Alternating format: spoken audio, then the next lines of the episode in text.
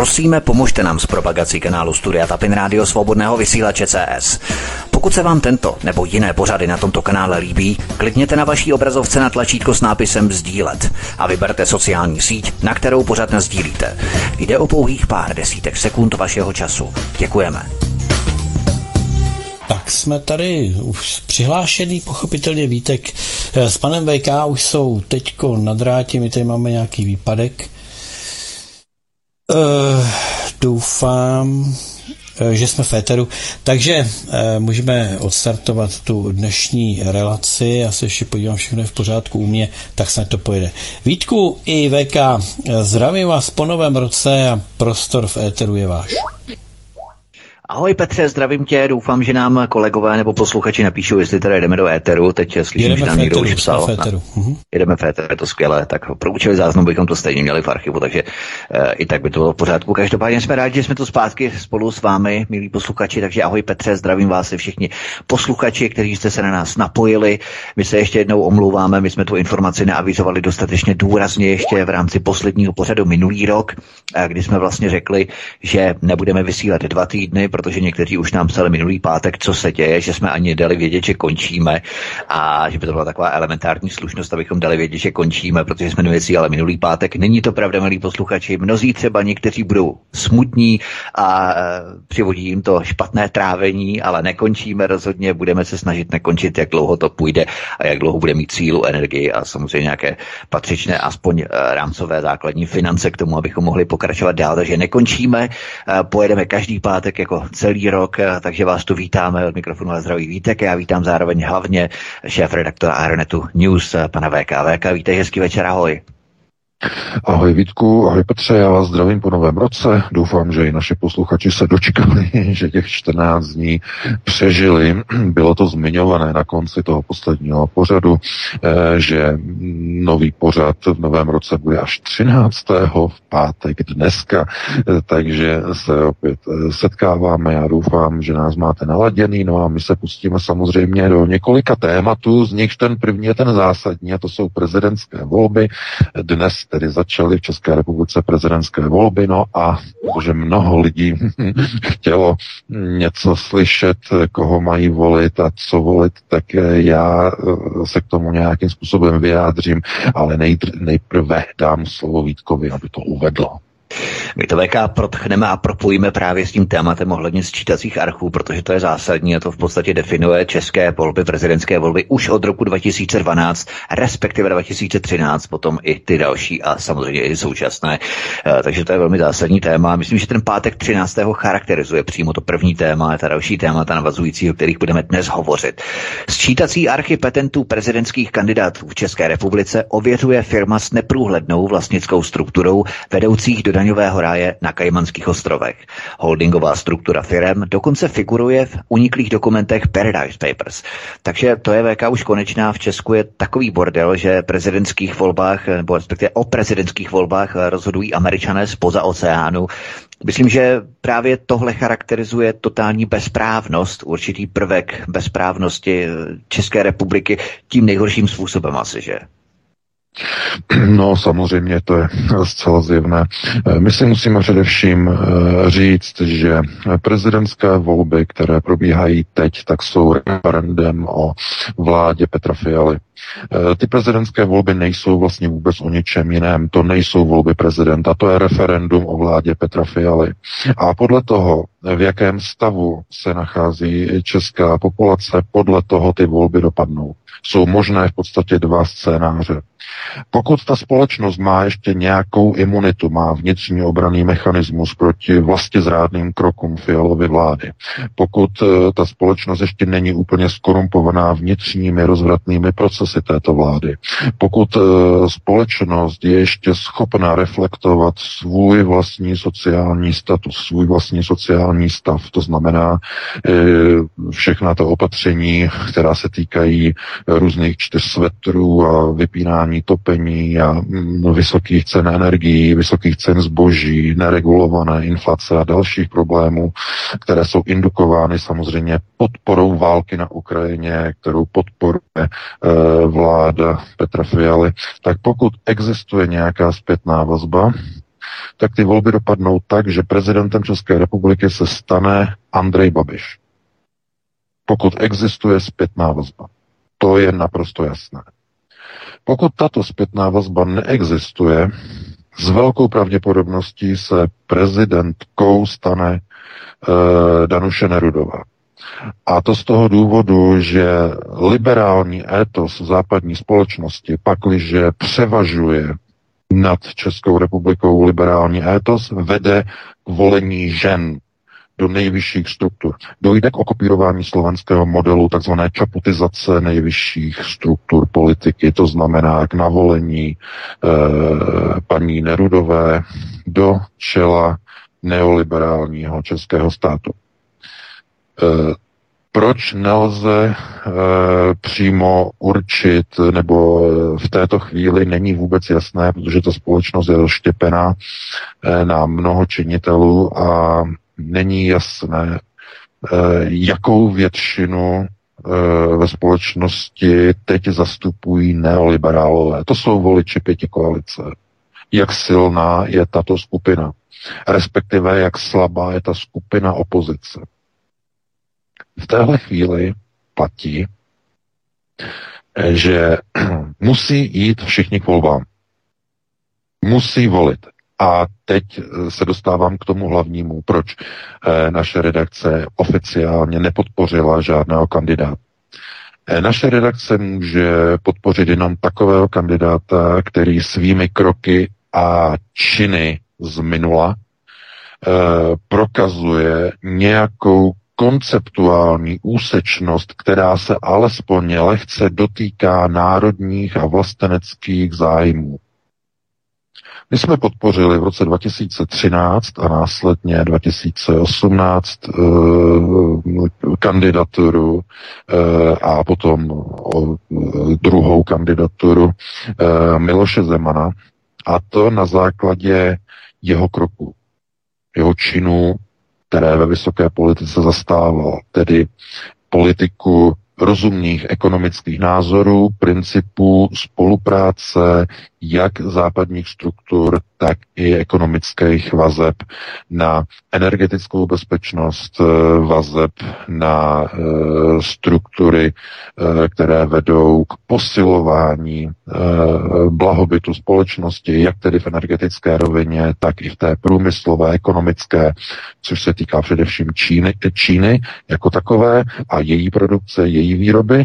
Takže to byl ten důvod, proč v těchto otázkách a v těchto ohledech v době, kdy eh, Miloš Zeman se ještě nezměnil, kdy byl ještě konceptuálním politikem, tak eh, v té nabídce a z té velké nabídky, nebo řekněme široké nabídky kandidátů, prezidentských kandidátů v roce 2013 a 2018 byl jednou jedinou možností a volbou, někdo by to nazval uh, volba toho nejmenšího zla, ale Miloš Zeman nabízel minimálně ve své historické eh, podobě eh, činy a kroky, které zabezpečovaly a zdůrazňovaly, že eh, politiku, kterou bude reprezentovat na tom hradě, bude do takové míry stejná a nijak nezměněná, jako byla jeho politika v jeho předešlých premiérských letech v době, kdy byl premiér a podobně. To znamená politika pragmatismu, politika e, rozumných vztahů, jak směrem na západ, tak i směrem na východ. A takový politik samozřejmě e, z té možné skupiny politiků, pakliže nejsou úplně vlastenečtí ti politici, je jediný možný přijatelný. Takže proto jsme podporovali tehdy ty dvě kandidatury Miloše Zemana, protože jeho kroky, jeho činy bylo možné definovat jako přijatelné i pro voliče alternativy. Aniž bychom byli nějak nadšení z jeho podpory Evropské unie a další věci, ale eh, z těch možných nabízených kandidátů byl nejpřijatelnější. Při těchto volbách, v těchto volbách je situace naprosto jiná a odlišná. Není tam ani jeden politik, který by svými konceptuálními zásadami, svými činy, nikoli výroky, ty nás nezajímají. Minimálně mě nezajímají výroky. Já neposuzuji výroky podle posledních slov a výroků, podle rozhovorů, podle videí, podle názorů, které pronesou v posledních třech měsících před konáním vole. To mě nezajímá. Já posuzuji politiky podle kroku, podle činu.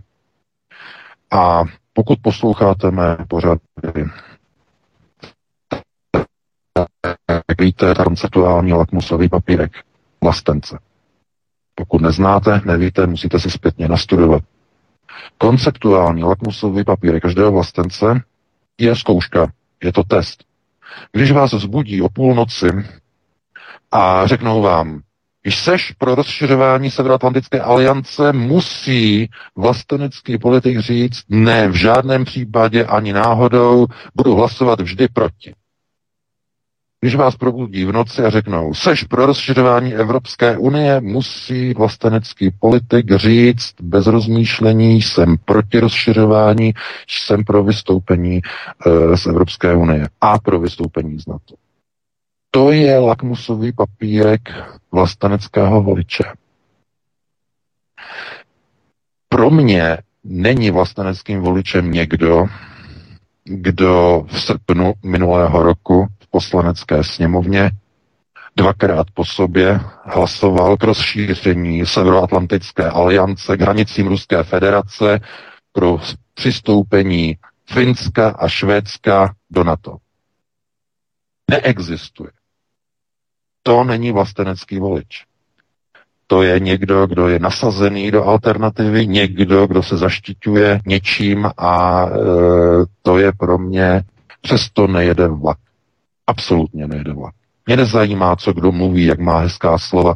Mě zajímají činy v té poslanecké sněmovně. Činy, hlasování. A jestliže jeden jediný poslanec té strany protože všichni ostatní se zdrželi, alespoň. Pokud tento jeden jediný poslanec zvedne ruku pro rozšiřování Severoatlantické aliance na hranice Ruské federace, potom takový člověk není, není pro mě jakkoliv volitelný, jakkoliv přijatelný. Zkrátka popírá sám sebe. Popírá vlastenectví není možné v politice, v konceptuální politice kázat vodu a pít víno. A je jasné, že mnoho lidí potřebuje nějakou naději, potřebuje naději k životu, protože bez naděje samozřejmě se nedá žít. Naděje je hlavním hnacím motorem každého člověka. Člověk, který nemá naději v budoucnost, v nějakou podobu naděje, tak Eh, samozřejmě končí sebevraždou života každý a eh, proto já jsem nepsal žádné volební články eh, před volbama, protože nechci lidem v této těžké době brát nějaké joze, brát jim představu o možných nadějích, ať jsou reálné nebo nejsou reálné, protože to není mojí úlohou. A rozhodně by každý eh, člověk měl vědět, koho chce volit. A nikdo jiný by vám neměl radit, koho máte volit. Vy si musíte volit takového politika, eh, a eh, zástupce na takové úrovni, na jaké výši a úrovni je vaše vlastní konceptuální gramotnost. Podle toho, na jaké výši jste konceptuálně gramotní, podle toho budete logicky volit kandidáty. A já vám do toho nemůžu mluvit, protože mm, to je právo každého člověka si na základě své vlastní konceptuální gramotnosti zvolit toho svého podle vašeho názoru, každého názoru, každého jednotlivce nejlepšího kandidáta. Proto požádám, až budou telefonické dotazy, neptejte se mě, koho máte volit, to je jedna věc, o kterou vás požádám, a neptejte se ani, koho já budu volit, protože to je také má naprosto soukromá věc. E, v konceptuální rovině platí, že vy máte dostatek informací o tom, v jaké situaci se nachází národ. A byl bych velice smutný, kdybyste to nevěděli. E, procesy, které probíhají, vedou k válce na území celé Evropy. Právě dnes, v den voleb, teď navazuji na právě publikovaný článek, e, který vyšel před půl hodinou na Aeronetu. E, vláda Petra Fialy právě dnes, v den voleb, pod uh, rozsvícenou lampou prezidentských voleb, kdy nikdo se o poslaneckou sněmovnu nezajímá, protože všichni jsou upřeni na televizní obrazovky a zajímají se jenom o prezidentskou volbu, takže v přítmí a v tichu dnes vláda České republiky se pokusila v poslanecké sněmovně a trochu se jí to povedlo, dostala to do druhého čtení, prosadit zmocňovací návrh zákona, ústavního zákona, na to, aby vláda České republiky bez souhlasu poslanecké sněmovny mohla do ciziny, do zahraničí vysílat vojáky armády České republiky bez souhlasu sněmovny na dobu až 60 dnů s tím, že po uplynutí této lhuty nebo po nebo před vypršením této lhuty poslanecká sněmovna zpětně ex post toto vyslání e, schválí, natrvalo, anebo neschválí. Z ciziny víme, protože tenhle ten model je i v některých jiných zemích, ale z ciziny víme, že jakmile vláda na dobu určitou, na 60 dnů, někde to 90 dnů. Když vyšle armádu do ciziny, ta armáda tam již zůstává, protože žádný parlament, žádné země není e, takový e, spolek šílenců, kteří by již vyslaná vojska vrátili zpátky, protože by to narušilo a dokonce ohrozilo alianční závazky a smlouvy a bezpečnostní smlouvy s tou danou zemí, do které ti vojáci jsou vysláni na těch minimálně 60 dnů. Jakmile tam budou vysláni, už se nevrátí, protože ten parlament to požehná po těch 60 dnech. Ta česká poslanecká sněmovna to automaticky schválí, protože e, nemůže být dopuštěna mezinárodní blamáž, že by byli ti vojáci zase vráceni. To znamená, je, protože by to ohrozilo samozřejmě toho partnera, toho aliančního partnera, anebo ne aliančního, ale třeba ukrajinského partnera. E, že by byli čeští vojáci rozmístěni dejme tomu, k nějaké obraně nějakého objektu někde, nějakého území, to je jedno, a jak by to vypadalo, že po 60 dnech ta armáda by zase byla vrácena, protože Česká sněmovna by tu autorizaci delší než 60 dnů zrušila. Myslíte si, že by k tomu takhle došlo? Ale prosím vás, nechte se vysmát. Zkrátka, eh, vláda Petra Fialy potřebuje tento autorizační zmocňovací zákon k tomu, aby mohla vysílat vojáky České republiky bez souhlasu sněmovny do jakékoliv války, jakou určí americký Pentagon a velvyslanectví americké velvyslanectví v Praze na červeném telefonu, když zavolají do Kramářovy vily na tísňovou linku. To je ten důvod. A to je alarm. V den voleb se pokusila vláda získat zmocňovací zákon na vyslání vojsk do ciziny. Bez souhlasu sněmovny. V den voleb. Chápete, co ta vláda dělá? Uvědomujete si tu vlastně zrádnost té vlády? v první den voleb, v přídmí, když se celá veřejnost zajímá o volby, tak oni se snaží protlačit fialově vládě zmocňovací zákon na vysílání vojsk do ciziny. A v takové situaci, v takové konceptuální rovině platí, že tím prezidentem, který je mimochodem vrchním velitelem vojsk českých vojsk vrchním velitelem, se musí stát nějaký politik, který těmto procesům Fialovy vlády vystaví jasnou stopku.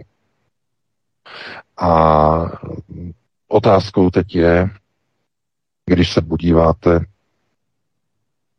na ty kandidáty, jestli si myslíte, že takovou stopku by vystavil Petr Pavel, bývalý šéf vojenské sekce Severoatlantické aliance, nebo Danuše Nerudová, šéfka Mendelovy univerzity, eh, nebo Andrej Babiš, který byl v Bílém domě s Donaldem Trumpem a mezi tím Michal Koudelka, šéf BIS, uh, nedaleko uh, Virginie v Langley přebíral medaily za spolupráci se CIA od Gene Hepsel, která jako šéfka, bývalá šéfka, šéfka CIA mu předávala medaily, tak který z těchto tří kandidátů by zablokoval takové vyslání vojsk nebo by zabránil Fialově vládě v takových krocích. A nebo myslíte, že by takový krok udělal třeba pan Bašta, který ale ve skutečnosti hlasoval jako jediný z SPD pro rozšiřování Severoatlantické aliance, z nichž Eh, obě dvě jsou prakticky na těsné hranici doteku s Ruskou federací.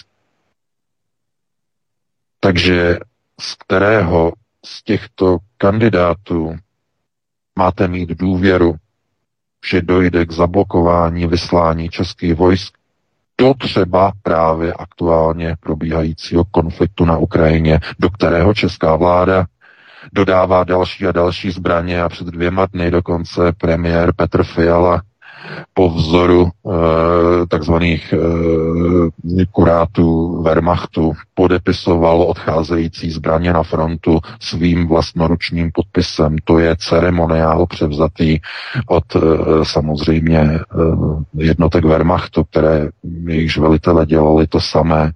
Možná si vzpomínáte, že když Guderianová armáda, která tedy jako byla součástí hlavních tankových vojsk Wehrmachtu, tak tehdy uh, Goebbels uh, s Himmlerem podepisovali tanky na ty, že jo, ty Wehrmacht, jak měl ty tanky, tak podepisovali, dávali, ale oni tam nepsali vzkazy, ale tam v podstatě měli e, jakoby ty řeči, proslovy a e, psali tam prostě vzkazy pro, pro ty Rusy a podobně, pro ty nepřátele, že jo. Eh, Tohle to, když vidíte u Petra Fialy, který ještě se u toho nechává fotit, u těchto těch věcí, tak eh, je jasné, že oni to myslí naprosto vážně. Oni opravdu chtějí zatáhnout Českou republiku do války proti Ruské federaci na Ukrajině. Je to zcela nepochybné.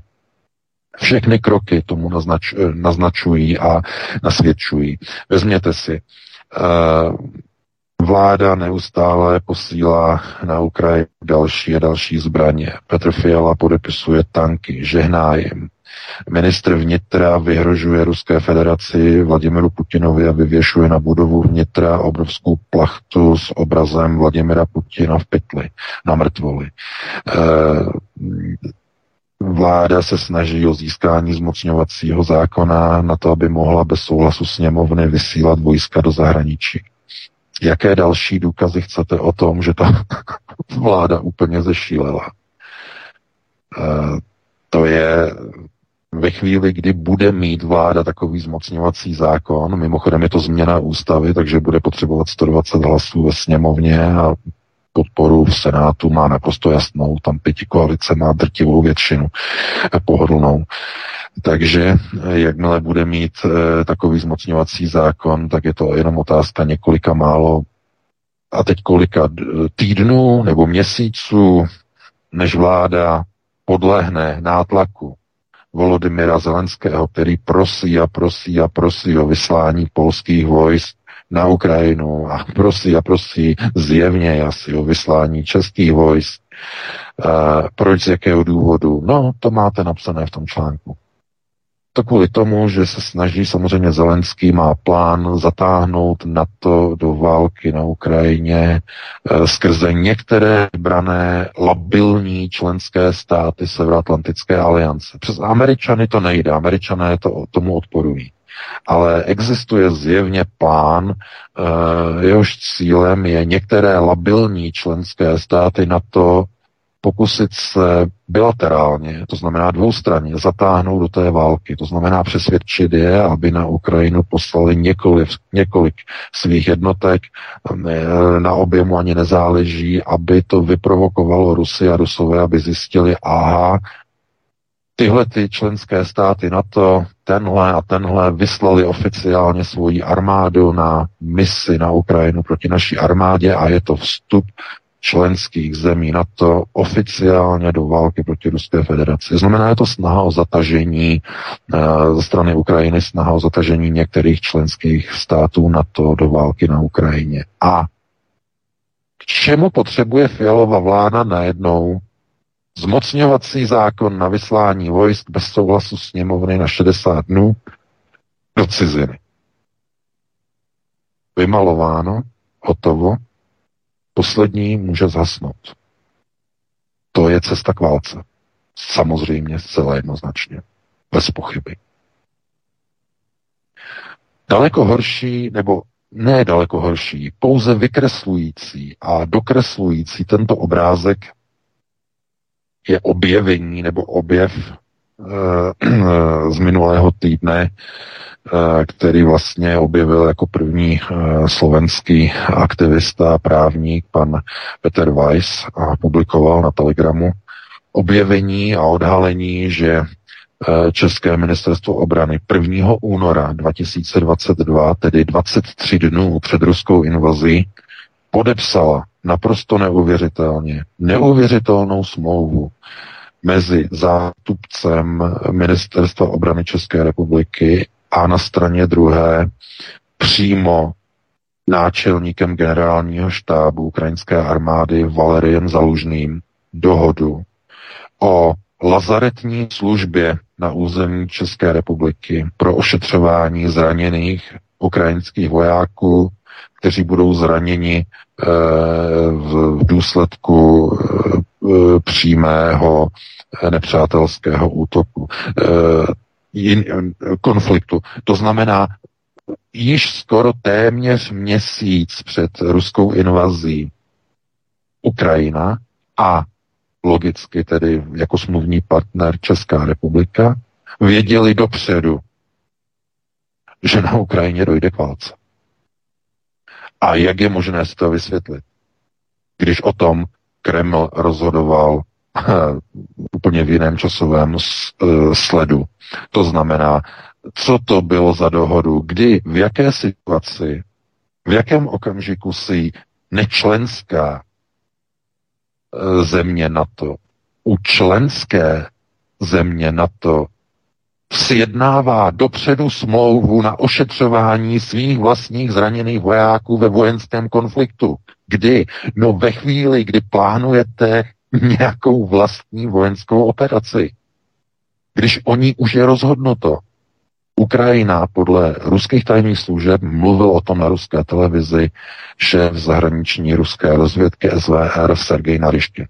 Mluvil o tom, eh, že na přelom 14. 15. března plánoval Kijev, eh, generální štáb Ukrajiny, útok, finální útok na Donbas. To znamená vytlačení Rusů z Donbasu, invazi. A protože se to Rusové dozvěděli, rozvědka se to dozvěděla, bylo rozhodnuto, že Rusové udělají první krok a vtrhnou na Ukrajinu jako první. Nebudou čekat na to, až Ukrajina toho 14. 15. března zaútočí. A chápete, co to znamená tahle ta odhalená smlouva? O čem to je? No, to znamená, že ukrajinský generální štáb opravdu a doopravdy měl z největší pravděpodobností v plánu zahájit invazi na Donbas.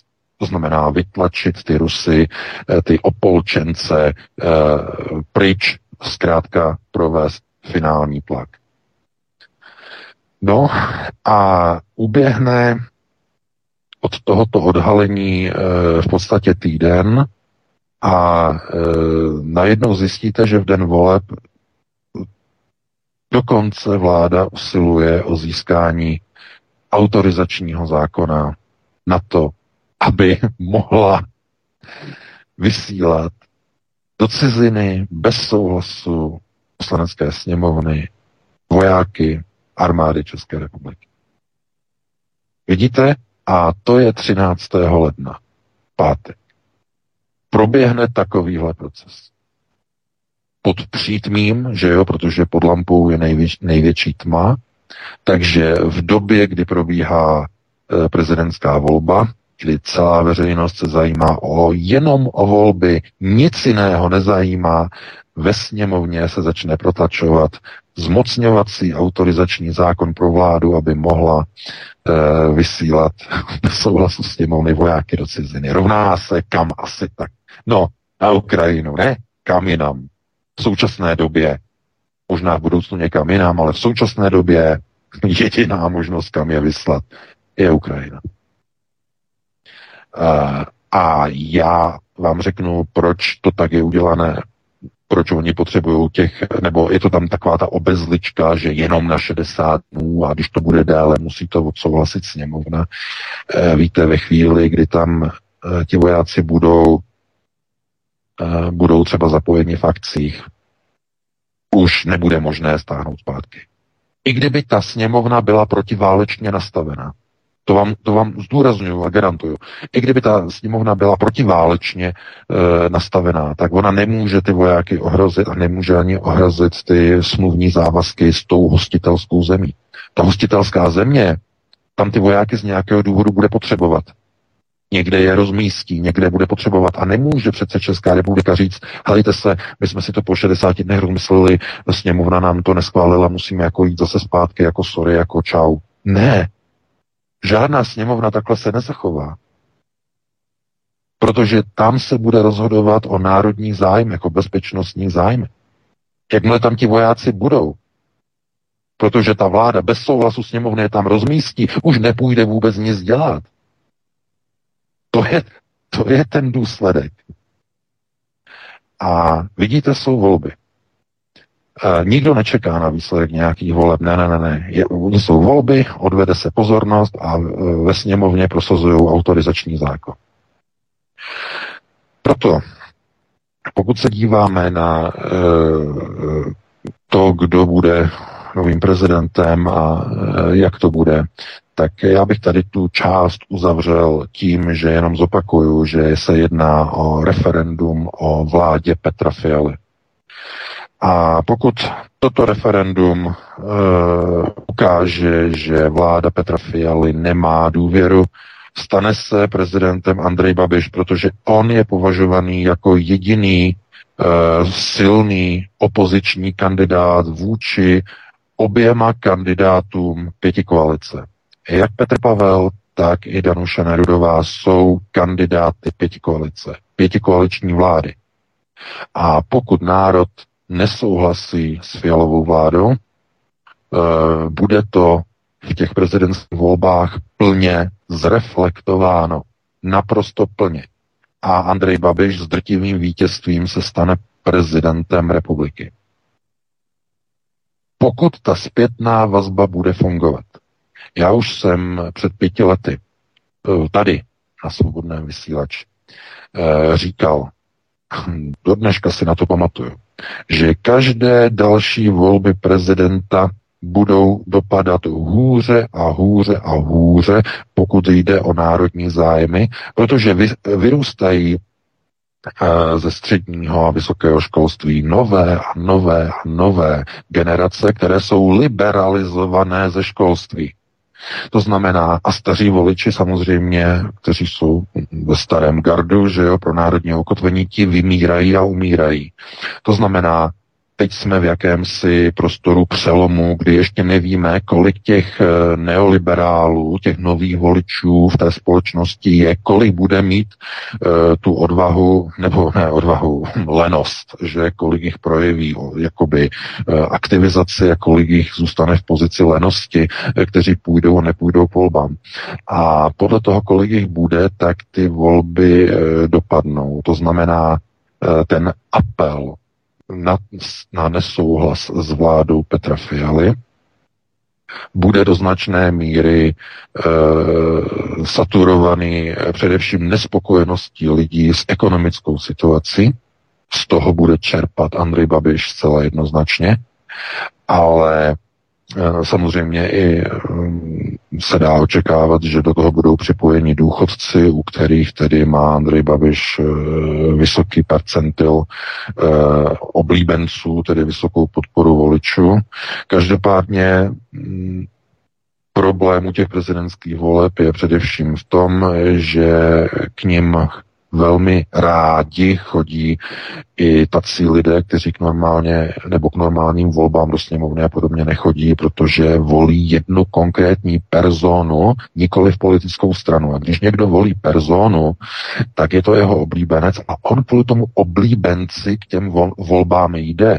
Proto prezidentské volby mají trochu jinou dynamiku. E, tam lidi nechodí kvůli programům, ale kvůli personám. Takže eh, ty volby teď eh, jsou naprosto mm, naprosto neodhadnutelné v této chvíli, ale jednoznačně, co je garantováno, je, že půjde o referendum o vládě Petra Fialy. Pokud by byl zvolen uh, Petr Pavel, což je zástupce samozřejmě amerických neokonů, bude to znamenat, že česká společnost chce do války s Ruskou federací. Zcela jednoznačně.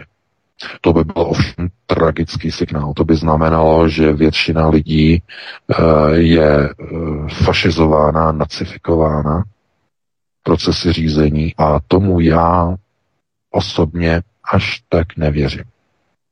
Můžu se mílit, můžu se drtivě mílit, to bych opravdu, eh, opravdu nerad, ale myslím si, že tolik lidí, aby vojáka generála do značné míry válečného štváče z některých jeho výroků, vyplývajících samozřejmě, že by zvolili za prezidenta, tomu nevěří.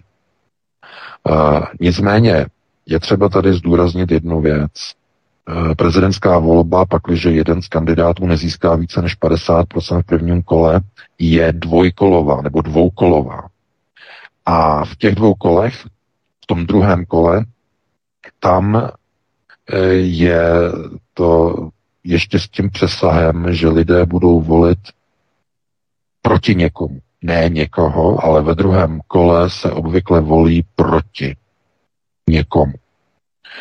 A e, tam, pokud by byl Andrej Babiš třeba proti generálu Pavlovi, tam je potom otázka, jestli těch odpůrců Andreje Babiše poté, co Andrej Babiš vyhrál ten soud o Čapí hnízdo a byl zbaven všech obvinění, byl očištěn, tak jestli má v české společnosti více odpůrců než příznivců s tím, že jestli generál Pavel je zároveň na straně druhé více neoblíbený než oblíbený u těch, kteří e, budou volit v případě, nebo budou se rozhodovat v případě, že by druhým kandidátem byl právě Andrej Babiš. To znamená, v jaké pozici budou eh, těleti dva kandidáti.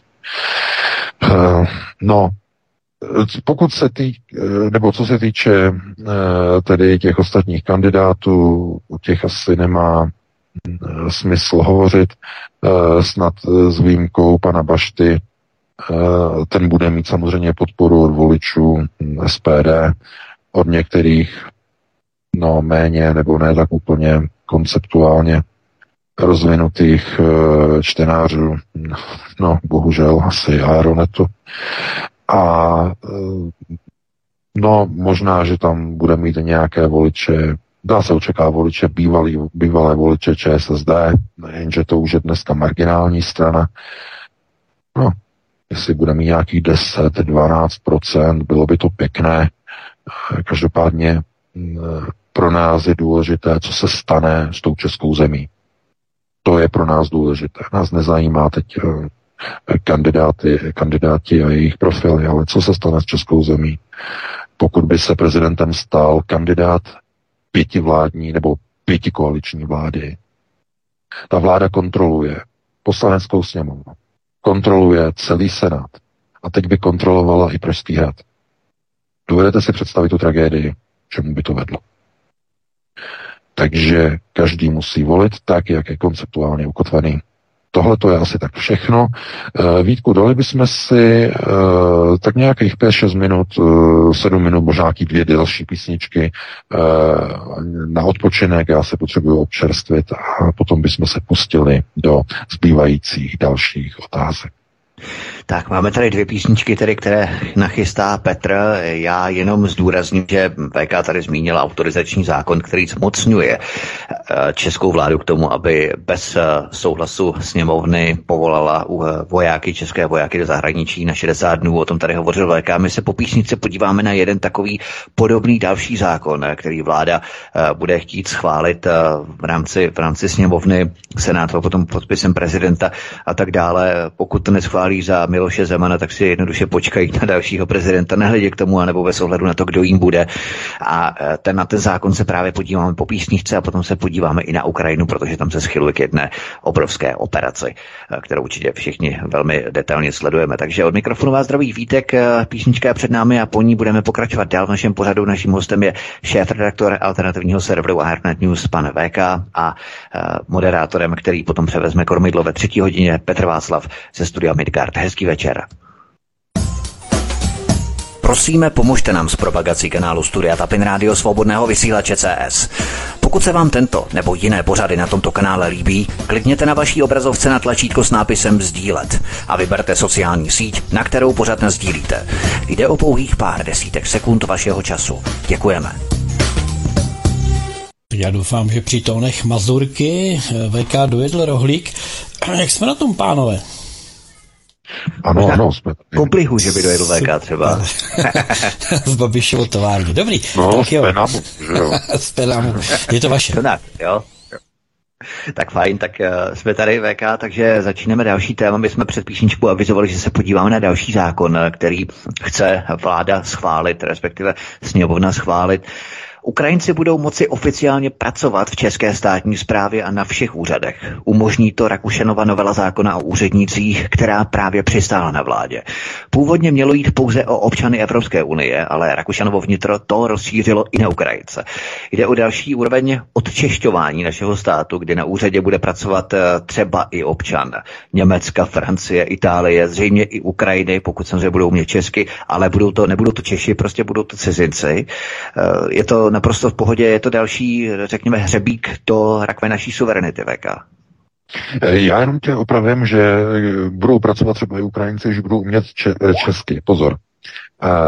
Ne v případě, když oni budou pracovat e, pro ukrajinské klienty s jednacím jazykem ukrajinštiny. Jasně, jasně. V takovém případě, pozor, v takovém případě oni musí mít pouze takzvanou komunikativní češtinu, aby se dokázali normálně jakoby e, s určitými třeba i obtížemi jako domluvit s českým personálem, e, s vedoucí e, českou zaměstnankyní odboru a podobně, aby prostě věděli, aby, aby, aby se nedomlouvali rukama a nohama, ale aby ta například ukrajinská úřednice, aby znala základy češtiny na té základní primární bázi, ale ty úřední věci bude vykonávat v ukrajinštině jo, bude komunikovat, ten jednací jazyk bude ukrajinština. My Ukrajinci neznáme remízu, tak asi. Přesně tak. Eh, podívejte se, že ukrajinsky vlastně nebo ukrajinštinu dneska nabízí pobočky českých bank, ukrajinština se objevuje na eh, serverech českého mainstreamu, přímo články vycházejí v ukrajinštině, jsou ukrajinské sekce na spravodajských serverech, českých spravodajských serverech ukrajinské sekce v ukrajinštině. Eh, to znamená, ta Ukrajina ukrajinizace probíhá mm, vlastně na, na široké společenské frontě. Tenhle ten zákon umožní, aby tedy Ukrajinci pracovali na úřadech, aby pracovali na, prac- na úřadech práce, aby pracovali na městských úřadech, aby pracovali ve státní správě, aby pracovali třeba na finančních úřadech, aby pracovali na e, magistrátech a na jednotlivých e, úsecích například výstavby, aby pracovali na katastrálních úřadech, protože ukrajinské rodiny budou si chtít stavět v České republice, že vlastní domy, budou chtít kupovat domy, takže i na těch e, katastrálních e, úřadech budou muset být Ukrajinci. To znamená, je to Ukraj, ukrajinizace celé české společnosti. Těch lidí v České republice je už přes 700 tisíc. 400 tisíc z nich už mají status azylantů a při každém udělení azylu automaticky dostávají trvalý pobyt bez omezení doby platnosti. Takže všichni ti, kteří už z těch 700 tisíc ty azyly mají, to znamená zhruba těch 400 tisíc, tak ti už můžou, nebo až bude ten zákon schválen, budou moci oficiálně požádat a budou moci pracovat jako úředníci na uh, úřadech jednotlivých regionů a měst po celé republice. No, je to samozřejmě ukrajinizace české společnosti. A nemůžete se tomu divit, vždyť Petr Fiala eh, je, to je ukrajinský premiér, to, ten šéf je de facto něčemu, co by se dalo nazvat Ukročesko, nebo Česko-Ukrajina. Eh, to je, eh, chápete, Ukrajina sem, Ukrajina tam. Posílání tanků na podporu války. To je strašné, strašlivé války. No, my jsme přinesli taky to video, že jo, z té fronty uh, u té obce, nebo to není obec, to je město, uh, město Kremene. Uh, ta válka, jak vypadá, prostě přímo nahraná tou kamerou. Jo, tou kamerou na té přilbě z pohledu ruského vojáka.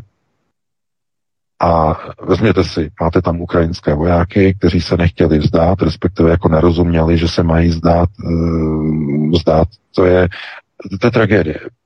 Naprostá tragédie. To je surově, opravdu jako na kameru zachycená prostě tragédie války. Každopádně takovýchhle tragédií tam probíhají prostě tisíce. Každý den, naprosto každý den. Na tu válku je opravdu třeba co nejdříve ukončit.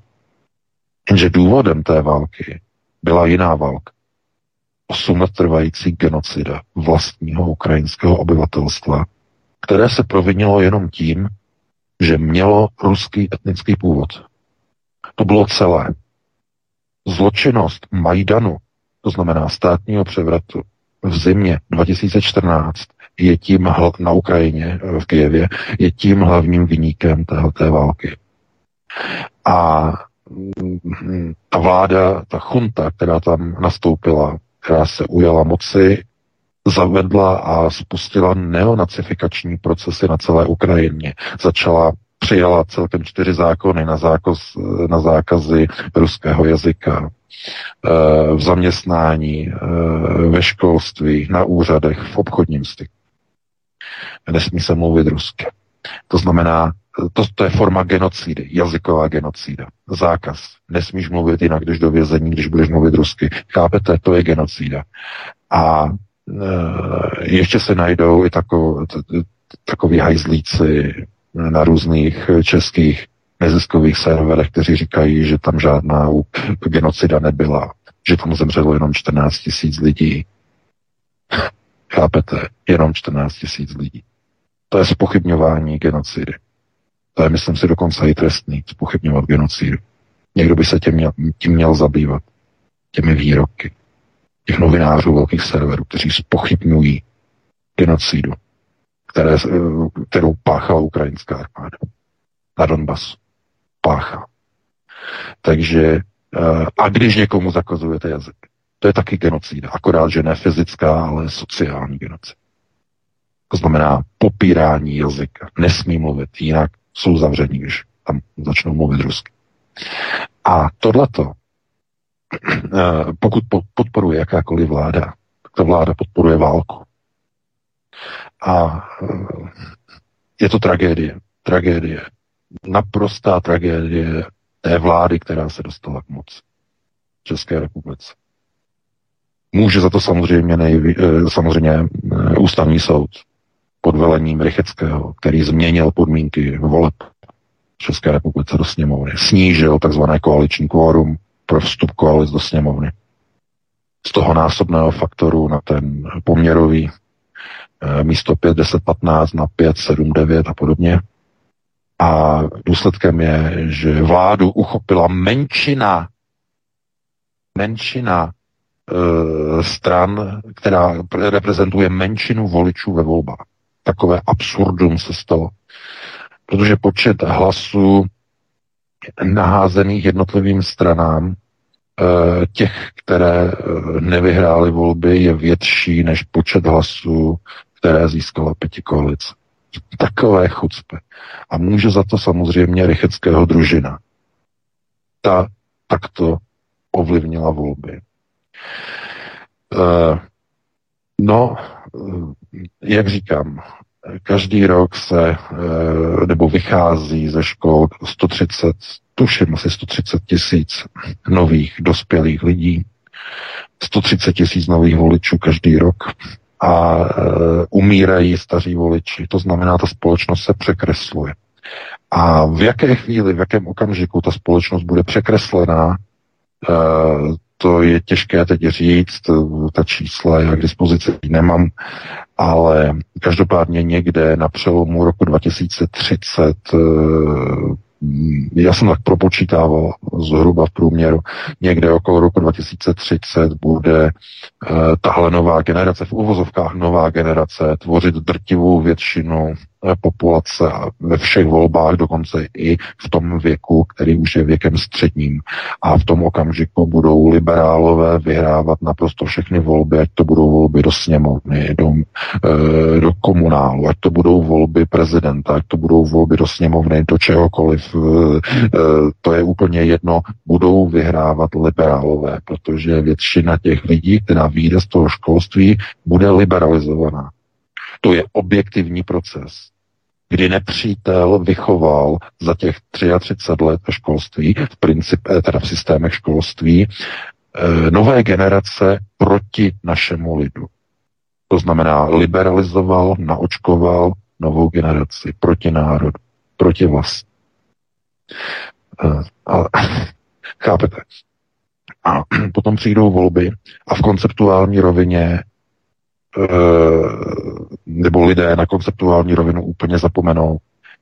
A protože potřebují nějakou naději, tak se chytnou jakoby záchraného stébla nějakého kandidáta, který vypustí nějaká pěkná slovíčka, e, zapomenou a odpustí mu všechno z minulosti, včetně podpory bombardování Jugoslávie a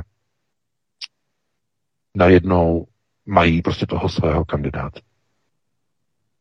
E, víte, to je, to je tragédie každého člověka, kdy člověk prochází kognitivní disonanci. Kognitivní disonanci trpí 90, více než 90% populace, já bych řekl dokonce 95% v některých životních situacích, ano. V některých životních situacích popíráte sami sebe. Popíráte vlastní pravidla, které jste si sami dali. Popíráte je. A proč? No, protože psychicky nedokážete čelit pravdě. Tomu faktu té pravdy. To znamená, že tam není kandidát, který by prosazoval opravdu ty vlastenecké zásady a za nímž by ta práce byla vidět. Eh, existuje pěkné přísloví, které říká, a to je německé přísloví, ale já ho jenom přetlumočím. Dobrý sedlák se pozná podle toho, jak hluboká a dlouhá je brázda za jeho pluhem, nikoliv kolik e, pěkných slov pronesl o svém hospodářství. To je příměr toho, nebo e, taková jako poučka, že podle práce se posuzuje hospodář, nikoli podle kecu. A já se tímhle tím řídím. A e, to je základ konceptuality. E, každý politik, nebo mnoho lidí se ptalo, proč jsme podporovali, nebo proč jsme vyjádřili podporu eh, panu Lubomíru Volnému, když neměl šanci, že jo, volby a tak dále. Eh, to není, na, na tom nezáleží, jestli někdo má šanci. Prostě podporí, podpoříme člověka, za kterým je vidět ta vyoraná brázda, za kterým je vidět ta práce. On, pan Volný, Eh, s panem Marianem Bojkem byl jediní dva, kteří jeli proti teroru, proti covidové agendě v poslanecké sněmovně. Nikdo jiný se k ním nepřipojil, nikdo mohl, nepřipojili se, nikdo, jenom oni dva jeli, za nima byla vidět práce, hluboká brázda v tom, a hluboká brázda e, e, toho boje za občanská práva a svobody. Tohle to mi imponuje ne keci, ne žvanění dva, tři měsíce před volbami, aby se někdo zalíbil vlasteneckým voličům. Sorry jako. Takže eh, takhle bych eh, to uzavřel. Eh, pustíme se do dalšího tématu. Vítku, ty tam najdeš nějaký téma a tak dále. Určitě.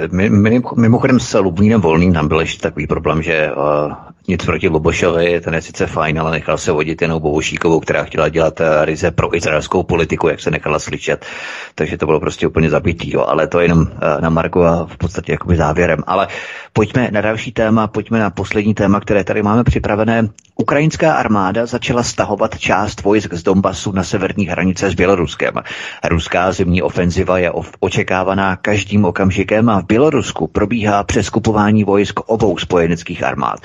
Spěje tedy VK válečný konflikt ke konci příprav nebo ke konci eh, přípravu tohoto masivního útoku, anebo je to jenom jedna, řekněme, z řady nekonečných epizod v této opotřebovací válce, už bychom mohli říct?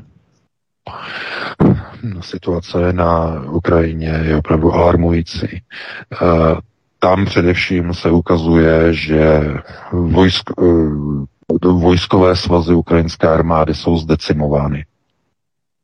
Já jsem měl včera možnost, já jsem to nepublikoval, protože takové věci opravdu nechci veřejně publikovat. E, na ruských telegramových kanálech se objevily fotografie z, ze Soledaru, Eh, ulice poseté ukrajinskými mrtvolami eh, na hromadách. Eh, a tam jsou i k tomu videa, kde oni vlastně to tam natáčí, Rusové tam přijdou a jsou tam na hromadách. To, není to důsledek pouličních bojů, aby bylo vysvětleno. Ukrajinci tam měli po několik dobů, několika měsíců obrovské ztráty v tom městě. Oni nepohřbívali ta těla, Oni je dávali do různých budov, eh, navršili je na kopy, protože je nechtěli zakopávat a objevily se opravdu drastické fotografie eh, z toho Soledaru, co tam ukrajinská armáda prováděla s vlastníma tělama vlastní voják. Tohle to by měl někdo poslat Fialovi, aby viděl, co podporuje. Měl by to poslat Rakušanovi na vnitro, aby viděli, co jejich vláda podporuje. Ta válka na Ukrajině musí skončit. A e, skončí e, díky tomu, že západní země přestanou Ukrajinu podporovat a začnou na ní tlačit, aby sedla k jednacímu stolu. Protože k ukončení války jsou potřeba vždycky dva. Vždycky dva. Oba dva musí chtít tu válku ukončit. A všechno to ukazuje, že i Rusové budou svolní k tomu, aby tu válku ukončili, protože ani e, ruské veřejnosti se ta válka nelíbí, e, že by byli z nějak nadšení, no ta po té mobilizaci, to už se vůbec ani nedá říct. E, takže tam otevřený prostor k tomu jednání je zcela jasně daný. Ale Jestliže bude Zelenský a jeho vláda očkovaná a neustále podporovaná a poňoukaná k tomu, aby pokračovala ve válce a budou pořád američané a samozřejmě česká vláda a i polská vláda neustále Ukrajině spát a rvát další a další zbraně, tak ty tragédie tam budou pokračovat té Ukrajině. Naprosté tragédie. Ti Ukrajinci se už nikdy nevrátí k těm svým rodinám. Nikdy ty rodiny, ty děti budou vyrůstat bez e, tátu, bez otců. Ty ženy budou, e, budou vdovama. Nezůstanou na Ukrajině. Zůstanou v Evropě. Zůstanou v České republice. Ty děti budou vyrůstat bez táty. A tohleto, na tomhle se podílí i česká vláda. Na téhle tragédii tím, že neustále tam posílá další a další a další a další zbraně. Je to kvůli tomu, že oni nevidí ten skutečný brutální konflikt. Oni nevidí ty příčiny toho konfliktu. Oni nechápou, že uh, mezi těmi Rusy, těmi Ukrajinci je taková nevraživost, která byla způsobená právě státním převratem v Kijevě v zimě 2014. Do té doby byl na té Ukrajině klid. A kdo pomohl rozpoutat uh, kijevský Majdan? No, byly to samozřejmě Spojené státy, bylo to Německo, byly to, byla to Evropská unie, která porušila dohodu s Viktorem Janukovičem pouhý den po podpisu e, mírového uspořádání konfliktu. E, na podzim 2014 měly být volby prezidenta, bylo to dohodnuté, jenže americké velvyslanectví dalo poval pravému sektoru a hned druhý den došlo k obsazení vládních úřadů, došlo e, de facto k puči a Janukovič musel utéct, emigrovat do Ruska protože došlo k ozbrojenému převratu. Eh, tam e, začalo vyvražďování Rusů, začalo upalování Rusů v Oděse, v domě odboru, no a to byl spuštěný kámen etnického, eh, teda spuštěný ten hlavní, ten hlavní bod, ten hlavní, hlavní úsečný kámen byla etnická nevraživost mezi Ukrajinci, mezi Rusy, no a Rusové viděli, co se děje v Kijevě, viděli, jak tam napadli generálního prokurátora ruského původu samozřejmě, eh, viděli, jak upálili eh, Rusy v domě odborů v Oděse, no a už to začalo. Rusové se začali volat o pomoc, Krym se odstrhl, eh, Donbass se odstrhl, Rusové začali dělat, organizovat domobrany a konflikt byl zažehnut. Takže v takové obrovské zemi, jako je Ukrajina, se musí našlapovat mezi jednotlivými etniky velice opatrně v politických procesech. To, co tam provedli v roce 2014, je příčinou této války, důsledku této války. A Evropa, evropští politici, pokud mají jakýmkoliv způsobem si zachovat ještě personu mm, o něch skutečných a pravých, nejenom jakoby bianco liberálů, ale skutečných pravých liberálů, ti, kteří usilují o svobodu a o demokracii, tak by museli teď zasednout k jednacím stolům a donutit Kyjev k jednání s Ruskem. A jak by ty dohody dopadly? No možná, že by to trvalo velmi dlouho. Možná, že by ty dohody se dojednávaly dlouhé měsíce, možná roky. Možná by ten mírový proces trval podobně jako v Izraeli mezi Izraelem a Palestinci. Možná by to byly dlouhé desítky let, kdo ví, možná. Nikdo to ještě nevyzkoušel, nikdo neví. Každopádně platí, že mm, ve chvíli, kdy mm, by byla situace taková, že mm, tam bude pokračovat dodávání zbraní, tak v nějaké chvíli ti Ukrajinci, ti mužští Ukrajinci prostě zkrátka dojdou a už tam budou moci nastupovat jenom žoldáci, nikdo jiný, ciziny, protože všichni uh, schopní muži, kteří uh, budou moci být, držet zbráně a být uh, povoláni, tak zkrátka tam zařvou někde na té frontě. Uh, nikdy by si asi člověk nemyslel, že politici namísto toho, aby volali a skandovali za zachování míru a zastavení střelby a o mírový proces, jak by člověk očekával. Tak najednou žijeme ve společnosti, kdy západní politici západních států Evropské unie říkají, válka nesmí končit, musíme vyzbrojovat Ukrajinu víc a víc a víc a ta Ukrajina musí ty Rusy porazit, přestože ta Ukrajina dostává na frek. A umírá tam celý její národ na tom Donbasu. Ta válka a ten problém v celém tom uh, pohledu a v tom pojetí nemá vojenského silového řešení.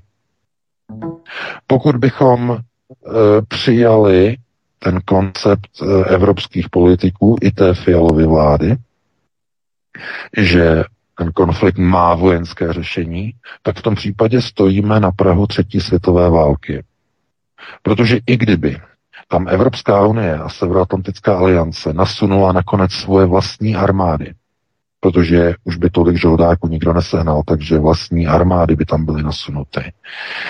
Tak e, Rusové by to buď vyrovnali svými třemi, čtyřmi miliony mobíků, a nebo by tenhle ten krok přeskočili a e, ten obrovský armádní svaz Severoatlantické aliance by zastavili termonukleárníma zbraněma. Minimálně operačně taktickým e, způsobem, to znamená s menším výkonem, ale tam už by se vůbec o ničem nikdo nebavil.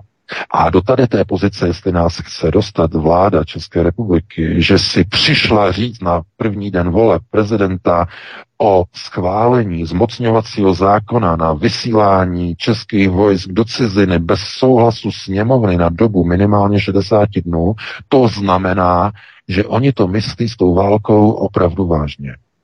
Úplně až do posledního muže, ale kterého muže? Ukrajinského?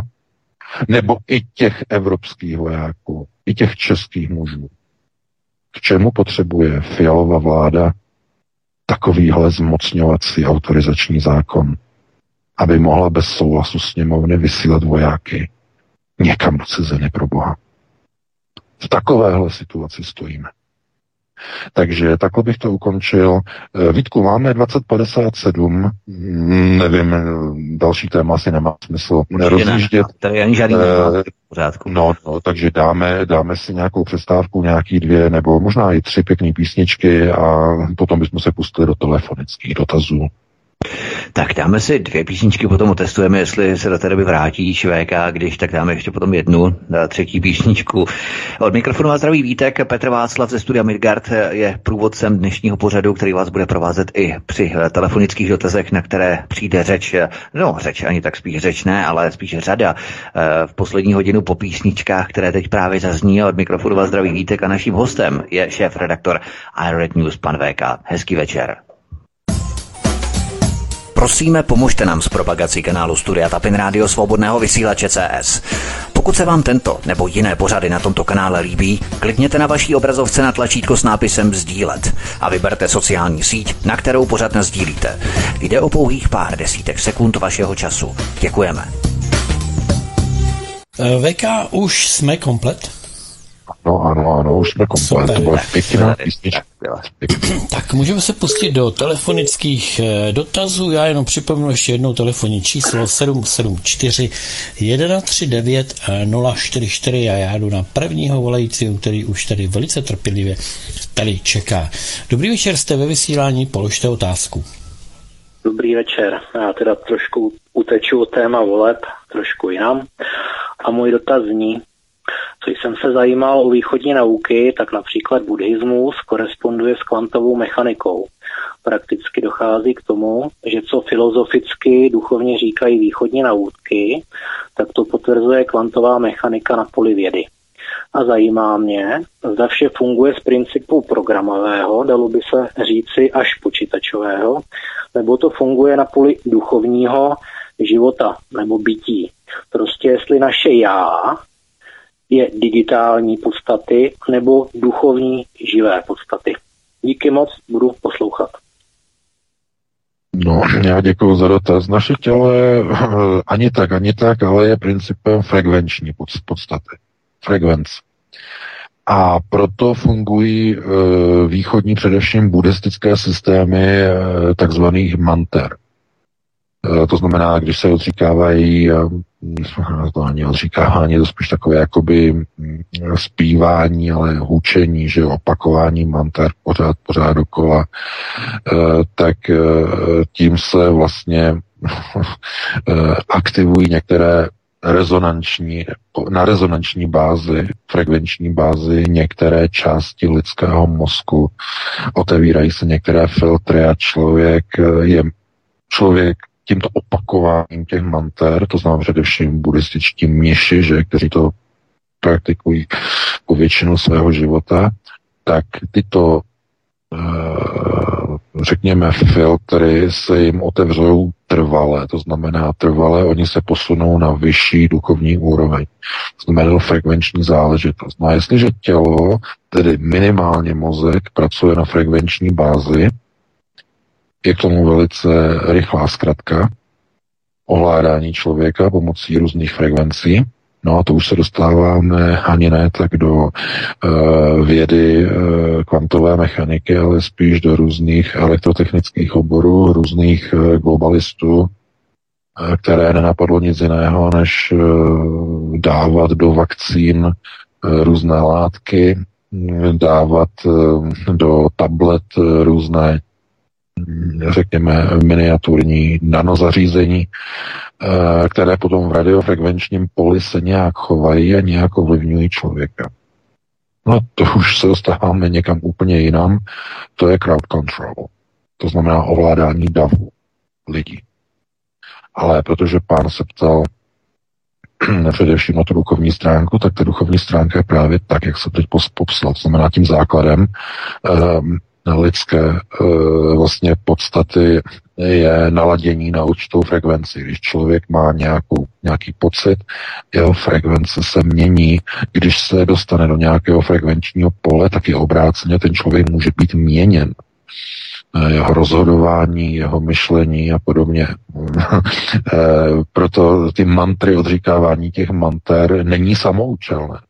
Proto oni se odříkávají takovou určitou jakoby hlasovou predispozici ovládání, tedy, eh, tedy hlasivek tak, aby v podstatě vznikala rezonance v hrdle a přenášela se do mozkové klenby. Jo, kvůli tomu se to dělá. E, takže, ale je to zajímavý dotaz, každopádně mm, na to by se mm, muselo vyčlenit delší doba nebo delší čas, protože to je poměrně široké komplexní téma. Takže já děkuji za dotaz, no a pustíme se do dalšího volajícího. Já bych jenom doplnil, že jak jsou ty elity skutečně vepředu, jo, tak v roce 2000 už, myslím, že v březnu 2000, Evropský parlament vydal dokument, já ho tady mám v pdf dokument Crowd Control Technologies, technologie ovládání davu, jo, a to bylo před 22, 23 už lety, to tam před čtvrtstoletím Evropský parlament vydal takovýto dokument a tam jsou popisované různé možnosti, jakým způsobem právě přes i frekvence ovládat, ovládat dav na demonstracích, eh, kdy už prostě to nejsou schopni schopní policisté třeba běžnými konvenčními prostředky pokrýt jo, a tak dál. A to jsou, to jsou ty věci. A poslední věc eh, v rámci té duchovní úrovně, tak se to může samozřejmě buď zvýšit, nebo samozřejmě snížit v rámci opakování určitých manter. Když to trošku zjednoduším a udělám si z toho le, trošku legraci, tak když lidé opakují často nějakou personu v politice, často dokola pořád to její jméno, tak eh, v rámci té mantry, tak samozřejmě snižují tu svoji duchovní úroveň. Potom i v rámci těchto prezidentských voleb, to je jen tak trošku na odlehčenou, ale dáme prostor dalšímu posluchači. no. Dobrý, dobrý večer, jste ve vysílání, položte otázku. Halo, halo, slyšíme se? Ano, slyšíme se, eh, položte otázku. Slyšíme se, dobrý večer, tady Milan ze Stižer. Já volám dneska k vám poprvé, protože já vlastně naši, vaše rádio slyším dneska poprvé, jo, já to vám tady zde říct, jo. Takže já, jestli můžu položit otázku, jsem se chtěl zeptat, jak říkal ten kolega před náma, na tu důležitou věc dneska, ty volby prezidenta. Jestliže, jak se říkal, ta možnost z kandidátů není moc důležitá, nebo není moc, eh, která by zajímala eh, spoustu lidí v České republice, tak stejně někdo dopadne z těch prezidentských voleb prezidentem. Jo? Tak já jsem se chtěl zeptat, jestli vůbec má nějakou důležitost eh, zvolit toho prezidenta, kterého si zvolíme jestli se něco změní nebo nezmění, nebo jestli bude nějaká situace taková, která by se zlepšila v vašem státě nebo zhoršila. Jo?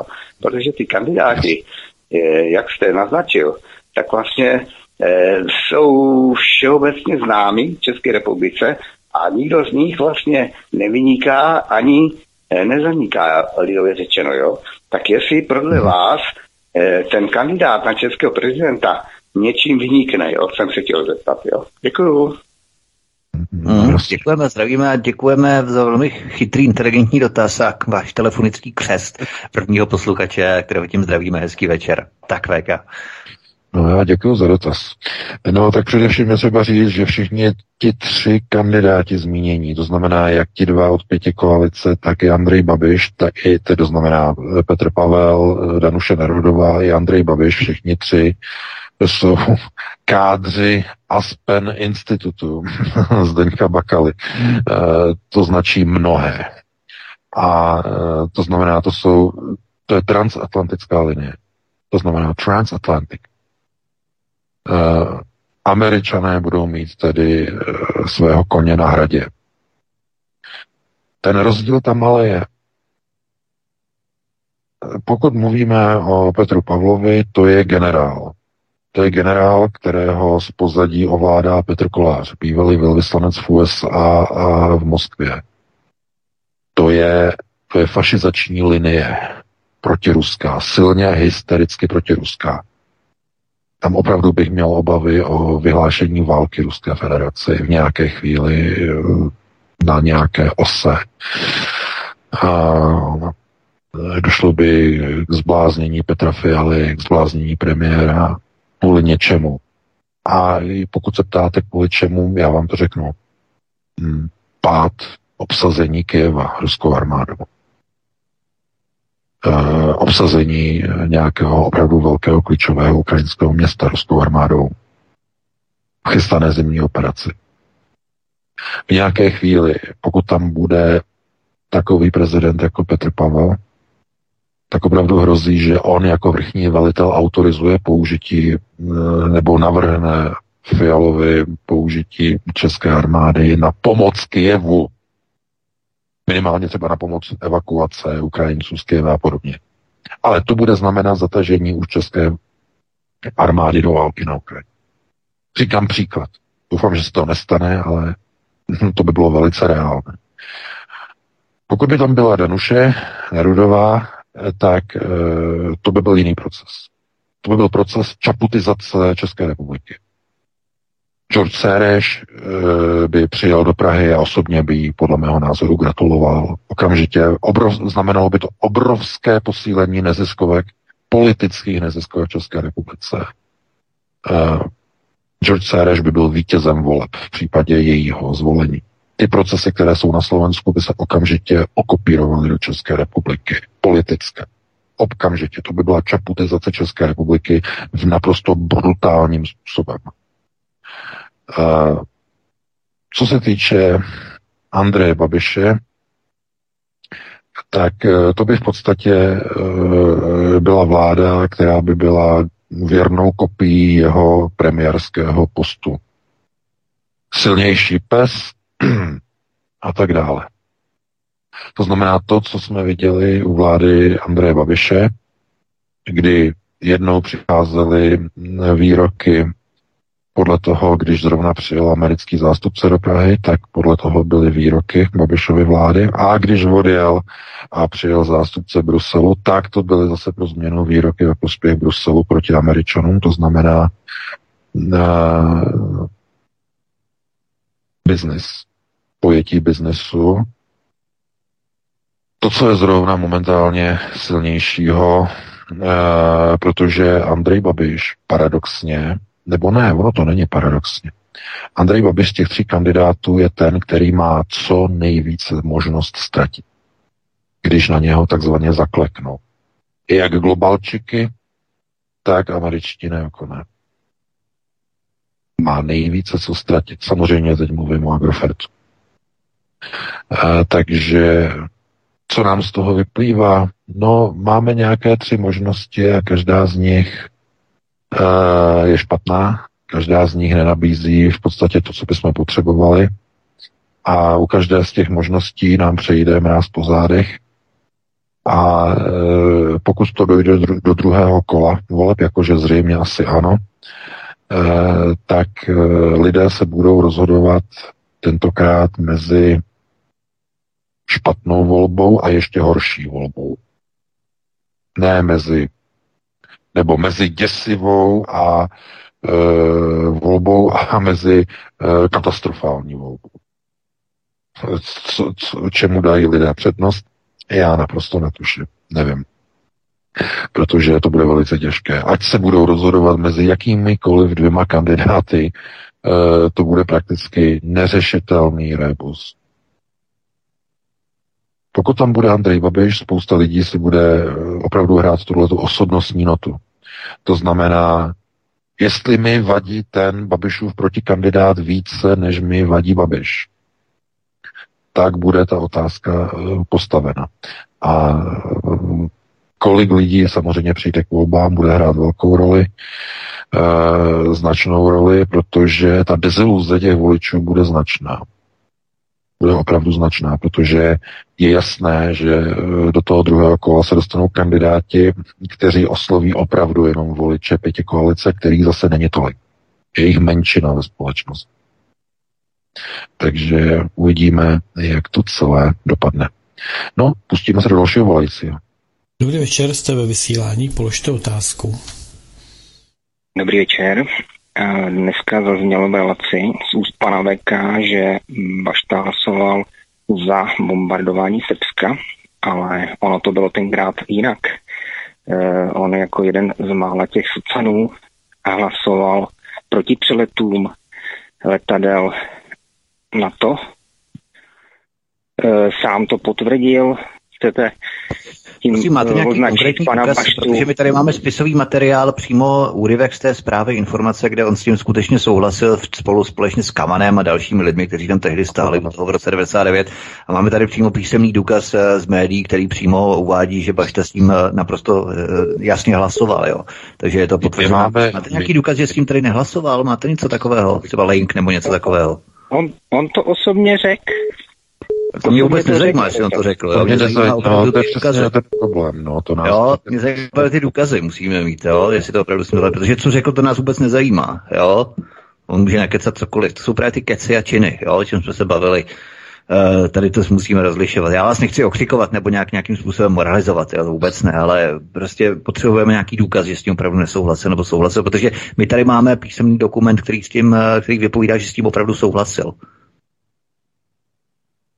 Dobře, v tom případě žádný dotaz hm. nemám. Jasně. Jo, omluvám se vám, opravdu nás nechci nějak jako okřikovat nebo u, ukecávat, jo, nebo něco podobného, ale prostě opravdu ten písemný materiál dokumentary je, takže to je přesně rozpor mezi tím, co tvrdí a co opravdu bylo. Já tady můžu samozřejmě ten dokument potom samozřejmě poslat a každý si to může konec konců i najít. Takže asi všechno děkuji, hezký večer a VK, máš k tomu něco? No, já děkuji za, no, já děkuji za dotaz. Samozřejmě tohle je právě přesně ono, o čem jsem hovořil. E, to znamená činy a slova. Jo, to je přesně bohužel ten tristní problém, že eh, my tak samozřejmě, že máme v redakci svodku, že jo, tehdy na Zemanovou vládu Eh, to hlasování, které tam bylo, tam byl Kavan, eh, byl tam Pašta, eh, to znamená souhlas. Víte, že Miloš Zeman tomu se to moc nepozdával.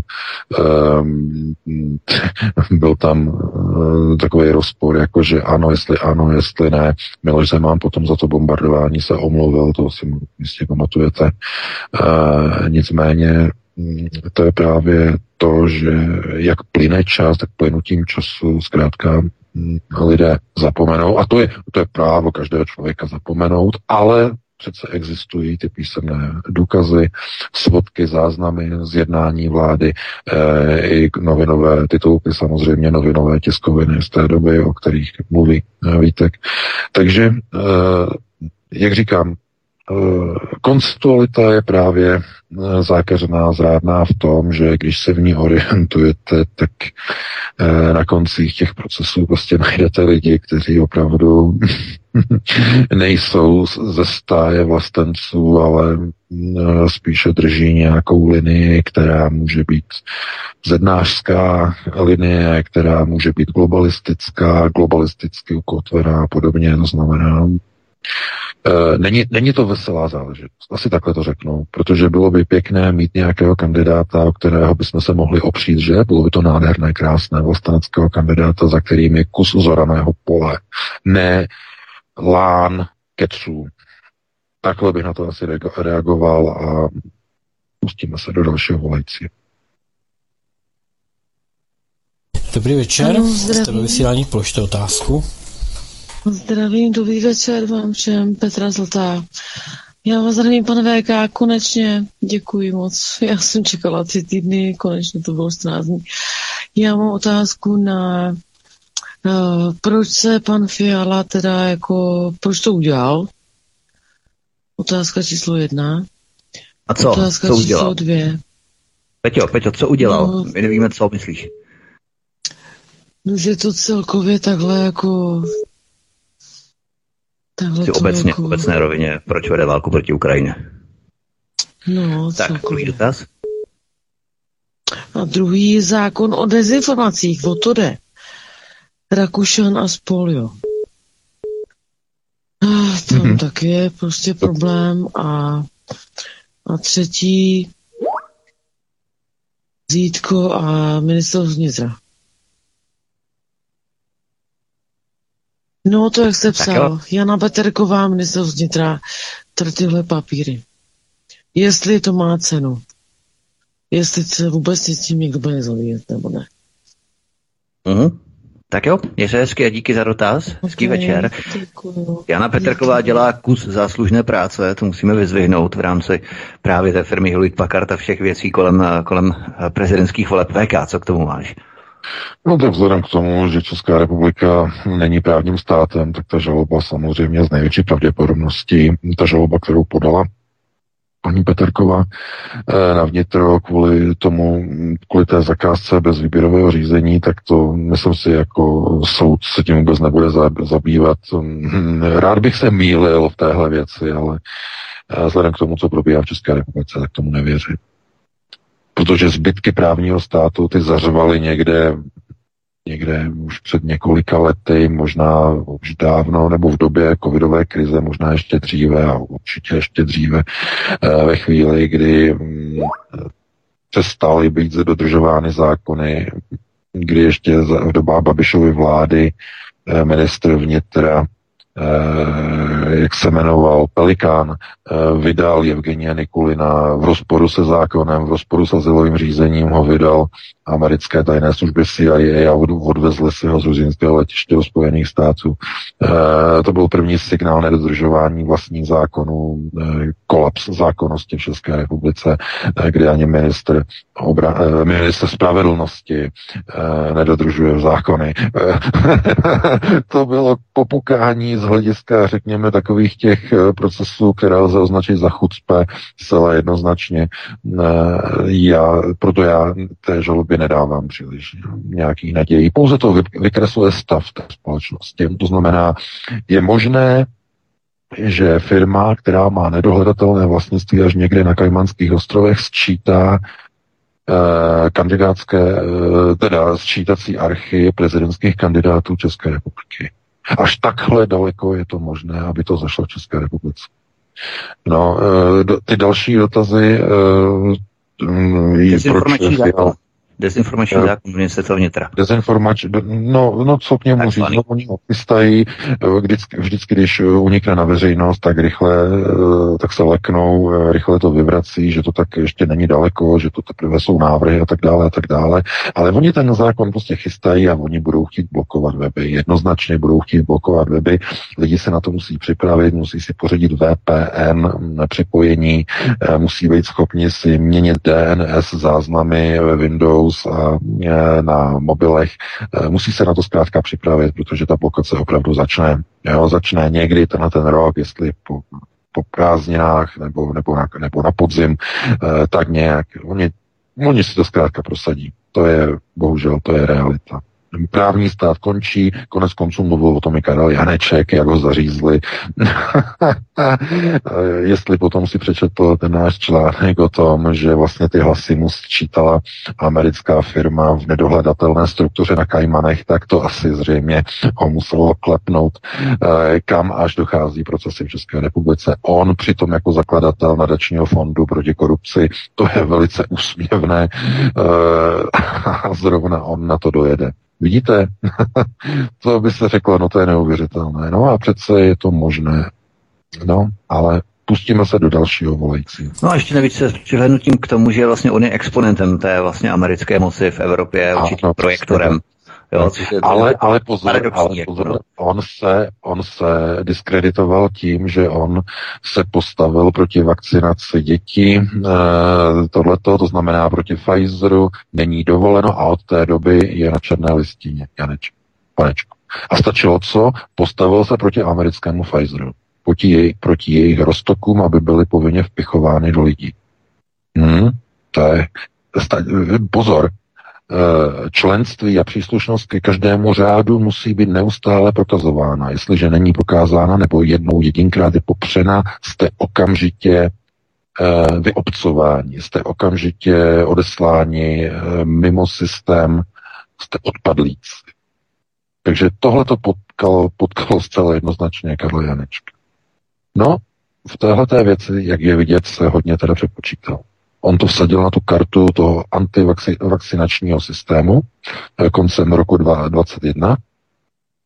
Eh, vsadil na to, že takhle to bude fungovat, že takhle to bude dobré, ale eh, co se stalo, vakcinační téma zmizelo o dva měsíce později s počátkem války na Ukrajině to téma najednou vyšumělo jako pára nad hrncem, to jeho téma vymizelo a navíc ještě si udělal nepřátele u amerických místodržitelů tím, že zautočil proti Pfizeru. No, takže takhle je třeba se na to dívat. No, pustíme se do dalšího volajícího. Eh, jste ve vysílání, dobrý večer, položte dotaz. Dobrý večer, můžu mluvit? Ano. Dobrý večer, eh, zdravím pana VK, zdravím Vítka, zdravím vás. Eh, moc vás všech vážím.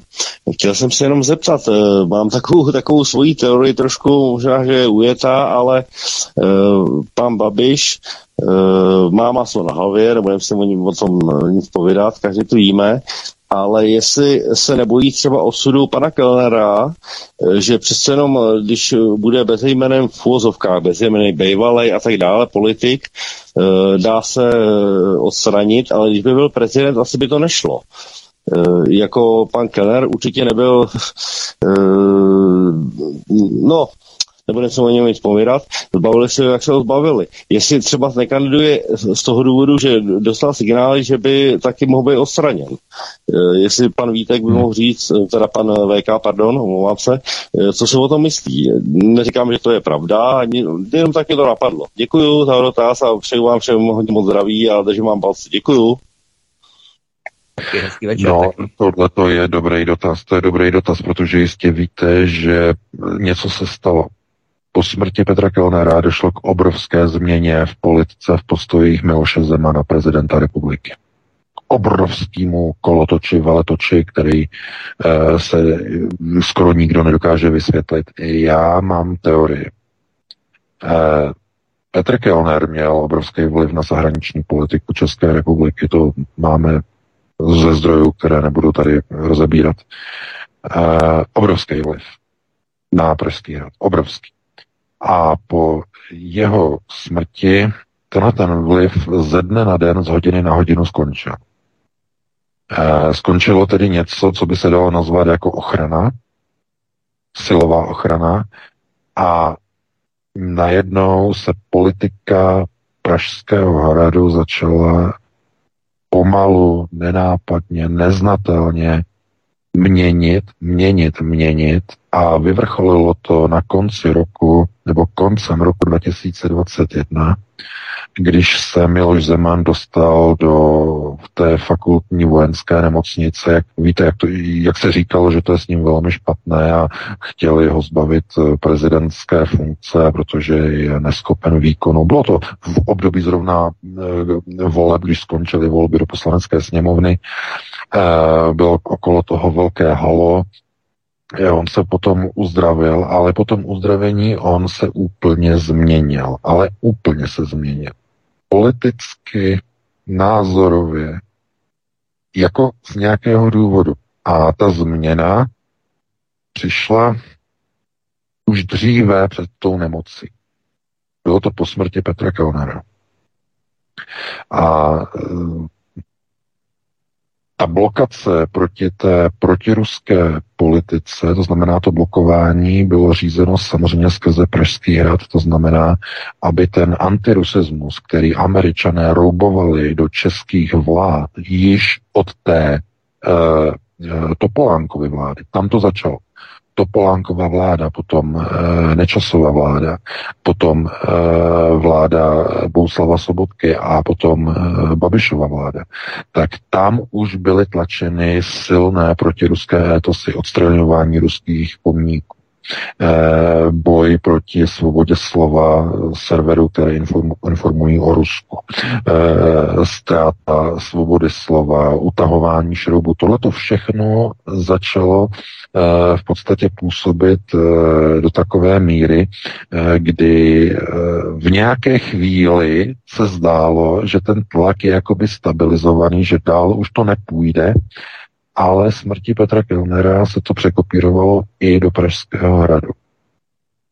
Tam najednou zmizely takové ty procesy takového toho e, klasického zemanovského střihu, kdy Zeman moderoval ten silně protiruský a protičínský étos z Pražského hradu, silně ho vyvažoval a moderoval. Na tady tu funkci úplně rezignoval a po té ruské operaci na Ukrajině se otočil úplně o 180 stupňů Můžeme se na to dívat, eh, že je to kalkul, protože ví, že bude končit ve funkci a až odejde do důchodu, tak chce mít svůj klid, nechce být označovaný za proruského prezidenta. To znamená, je to kalkulace. Každopádně on jako starý konceptuální politik eh, s tolika zkušenostma by měl by mělo být jasné, že odejde z politiky s nějakým eh, s nějakým modelem, to znamená s nějakým odkazem, který jakoby měl po sobě zanechat. A zanechá jenom takovou zvláštní pachuť. Ti, kteří, ho, kteří od něho očekávali konceptualitu, to znamená rozumné politické pragmatické postavení. I v té době té krize, té ukrajinské, měl říct, že je třeba především usilovat o zachování míru, o donucení obou stran, aby usedli k jednacímu stolu, tak na místo toho se něco změnilo. Miloš Zeman začal podporovat dokonce i myšlenku pro vysílání českých žoldáků na Ukrajinu. E, začal tedy se úplně obracet do opačného gardu a to už nevypovídá o konceptuální e, rovině takového zkušeného politika kterým byl do té doby, dokud žil Petr Kalner. Takže eh, všechno to, co se říkalo o Pražském hradu a mm, tom vlivu, co měla skupina PPF, že jo, na různé, s různými přesahy, že jo, na okolí okolo Pražského hradu, na Čínu, na Rusko, obchodní styky a tak dále, tak se ukazuje, že po té tragické smrti Petra Kellnera eh, se to projevilo změnou politické orientace, postupné graduální politické orientace Miloše Zemana, což je opravdu velmi překvapivé. A můžeme se potom ptát, jak obrovská síla nebo jak obrovský vliv Petra Kellnera musel být to, je, to by bylo na jinou diskuzi. E, takže takhle bych na to reagoval, no a pustíme se do dalšího volajícího. Já jenom velmi stručně VK, to je v podstatě nejenom v rámci Miloše Zemana, ale když si uvědomíme, že ano, česká televize ještě před uh, smrtí Petra Kellnera měla určitou formu protiruského étosu, ale ještě to bylo v určitých mezích, mělo to nějakou čáru, za kterou se nešlo, hranici, ale uh, když si uvědomíme, že vlastně ředitel české televize Petr Dvořák byl velmi dobrým známým Petra Kellnera a ty procesy v rámci rámci toho protiruského étosu, až radikálně extremistického protiruského étosu se začali projektovat i do české televize přes převodní páku eh, Petra Kellnera, eh, Petra eh, Dvořáka, ředitele České televize po jeho smrti. Jo? To znamená nejenom na Pražský hrad, ale i do ano. České televize, když toho všímáme. Jo? Vlastně. Ty ano, Přesně tak, přesně tak. Takže ano, ta, ta opravdu ta ta velmi podivná podezřelá smrt té helikoptéře na té Aljašce mm, zahalená opravdu tajemstvím, podivnostmi, eh, je opravdu velice alarmující a ty důsledky o to více. Důsledky na uh, tu vrcholnou českou politiku, ale konec konců i na tu českou televizi. No ale pustíme se do dalšího volající, tam to už tě čeká, tam visí, takže... Dobrý večer, jste ve vysílání, položte otázku. Dobrý večer, tady Zdeněk Praha. Chtěl jsem, zdravím do studia, zdravím pana Vajka. Chtěl jsem se zeptat, e, Surovikin a Gerasimov. E, takhle, bylo jasný, že co se týče generála Surovikina, tam není o čem hovořit. Tento zahájil velkým stylu. Teď jde o to, že Gerasimov byl pověřen velením teďka těch společných sil, že jo, Běloruska. Jde jenom o jednu věc, jestli náhodou, protože bylo známo, že že Vladimír Putin musel čelit určité skupině toho nejvyššího velení, který takzvaně furt v té akci šlapalo na brzdu. A nějak tak se dokonce říkalo, že možná na tom měl svoje prsty i Gerasimov. Jestli tady eh, Putin nepoužil takový ten styl toho Stalina, který vždycky chtěl někoho zlikvidovat, tak vlastně ho pověřil úkolem, o který... Dal, do funkce, dal ho do funkce, kterou nedokáže zvládnout. Ano, ano, přesně tak. Děkuji za, za odpověď. Já děkuji, no, děkuji za dotaz. Ano, je to velmi pravděpodobné, že to může mít i tenhle ten vedlejší efekt. Jo, může to mít. Pokud to Gerasimov nezvládne, pokud to takzvaně dodrbe, tak opravdu bude odstraněn a pro Vladimira Putina to bude eh, situace takzvaně anglicky win-win. Eh, proč win-win? Pokud totiž Gerasimov uspěje v rámci tedy eh, přenesení systému a koncepce velení přímo na úroveň eh, ruského generálního štábu a přímo náčelníka generálního štábu, který bude komunikovat s běloruskou armádou. A pokud ta zimní operace spolu s tou jarní eh, se povedou a mm, nebudou prostě úplně spackany, tak samozřejmě to bude vítězství pro Vladimira Putina. On tedy e, bude moci tedy tu válku posunout hodně blízko ke konci ale pokud to nezvládne, tak to bude vítězství rovněž pro, Vladimira Putina, protože bude mít důvod a bude mít záminku pro odval, odvolání Gerasimova z funkce. E, okolo Gerasimova samozřejmě jsou strašně divoké, divoké emoce. Je tam i obrovská kritika ze strany Valerie Pěkina, eh, který hovoří o Gerasimovovi, že prostě je to nějaký zrádce a podobně. E, to, co ruská armáda dlouho, nebo v jaké byla dlouho pozici, tak jsou různé síly a tlaky, které v té armádě mm, vlastně se rozrůstají, anebo jsou stále přítomny ještě po rozpadu Sovětského svazu. A právě Gerasimov eh, je autorem té současné doktríny, takzvané slojky, eh, která je vlastně aplikována teď v těch vojenských operacích na Ukrajině.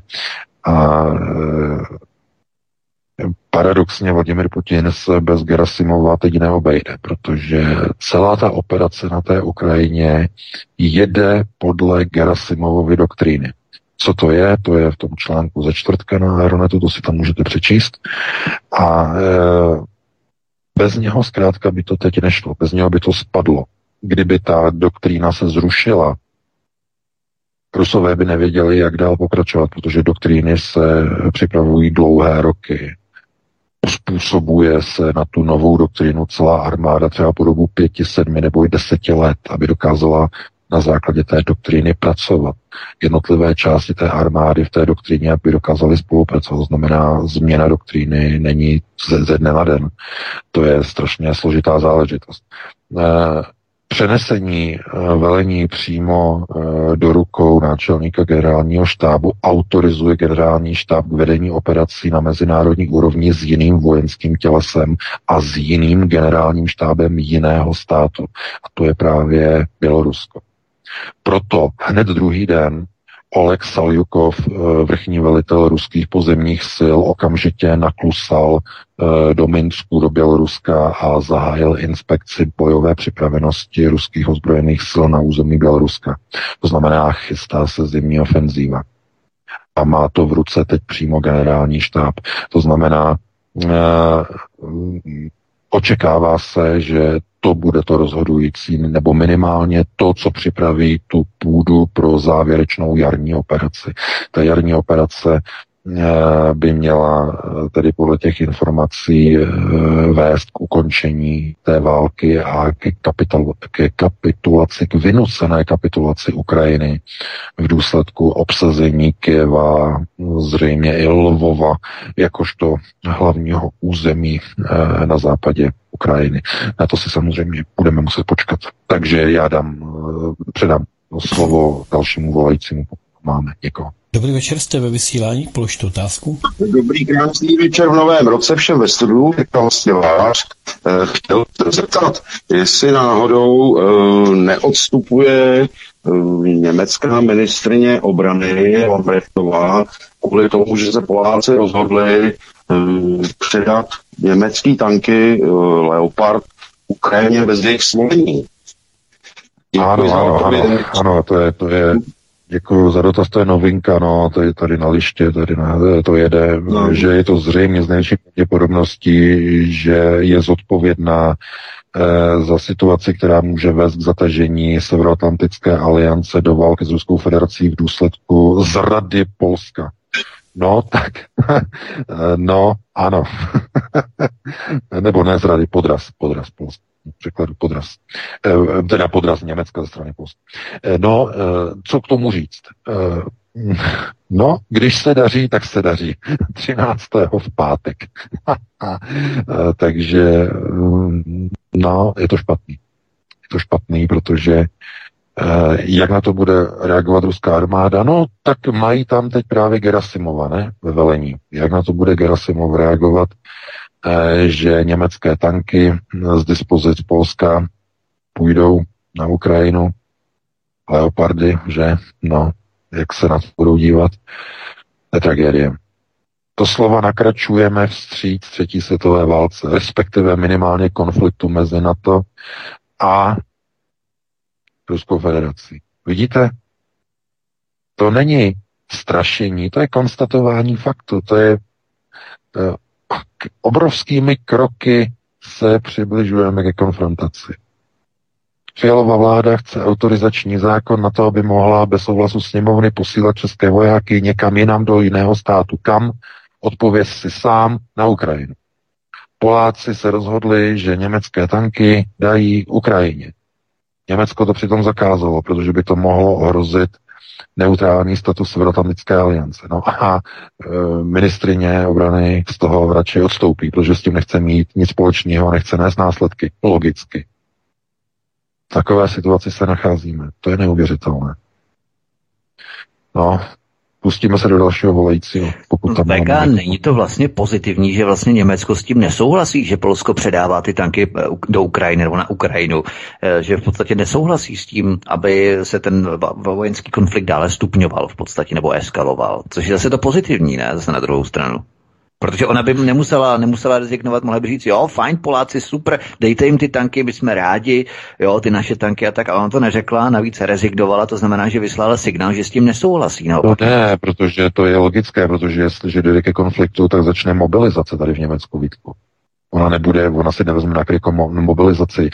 Ze stejného důvodu, proč odstoupil uh, něk- měsíc, ne dva měsíce, to bylo koncem Eh, koncem prosince 2021 odstoupil náčelník generálního štábu České armády a ČR, jak on se jmenoval, uh, odstoupil to těsně před, přesně řeka, před Ruskou. Řeka, nebo řek, řek, nebo... Mysl, no, teď si nespomenu. No, ministr, zkrátka ministr odstoupil, ministr obrany odstoupil. Teď si nemůžu vzpomenout na jeho jméno, protože to Asi nebyl, to byl někdo jiný. No. No, no, no. E, takže odstoupil, protože s tím nechtěl mít nic společného, protože věděl, že začne válka na Ukrajině, se říká, e, z, z různé tamtamy nám do redakce posílají, že ten ministr, že věděl o tom, že bude válka prostě na Ukrajině a že radši odstoupil z funkce e, ministra obrany e, zavčas. E, no, nemůžu si vzpomenout na jeho jméno.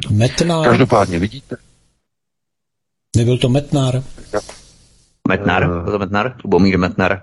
A ten byl, ano, myslím, že to... Buď, buď si to pletu, buď to byl ministr obrany nebo, nebo náčelník generálního štábu. Já teď nevím, hmm. jeden z nich prostě odstoupil eh, těsně před tou ukrajinskou, před, před tou ruskou invazí na Ukrajinu. Ne, nemůžu teď, teď si vzpomenout.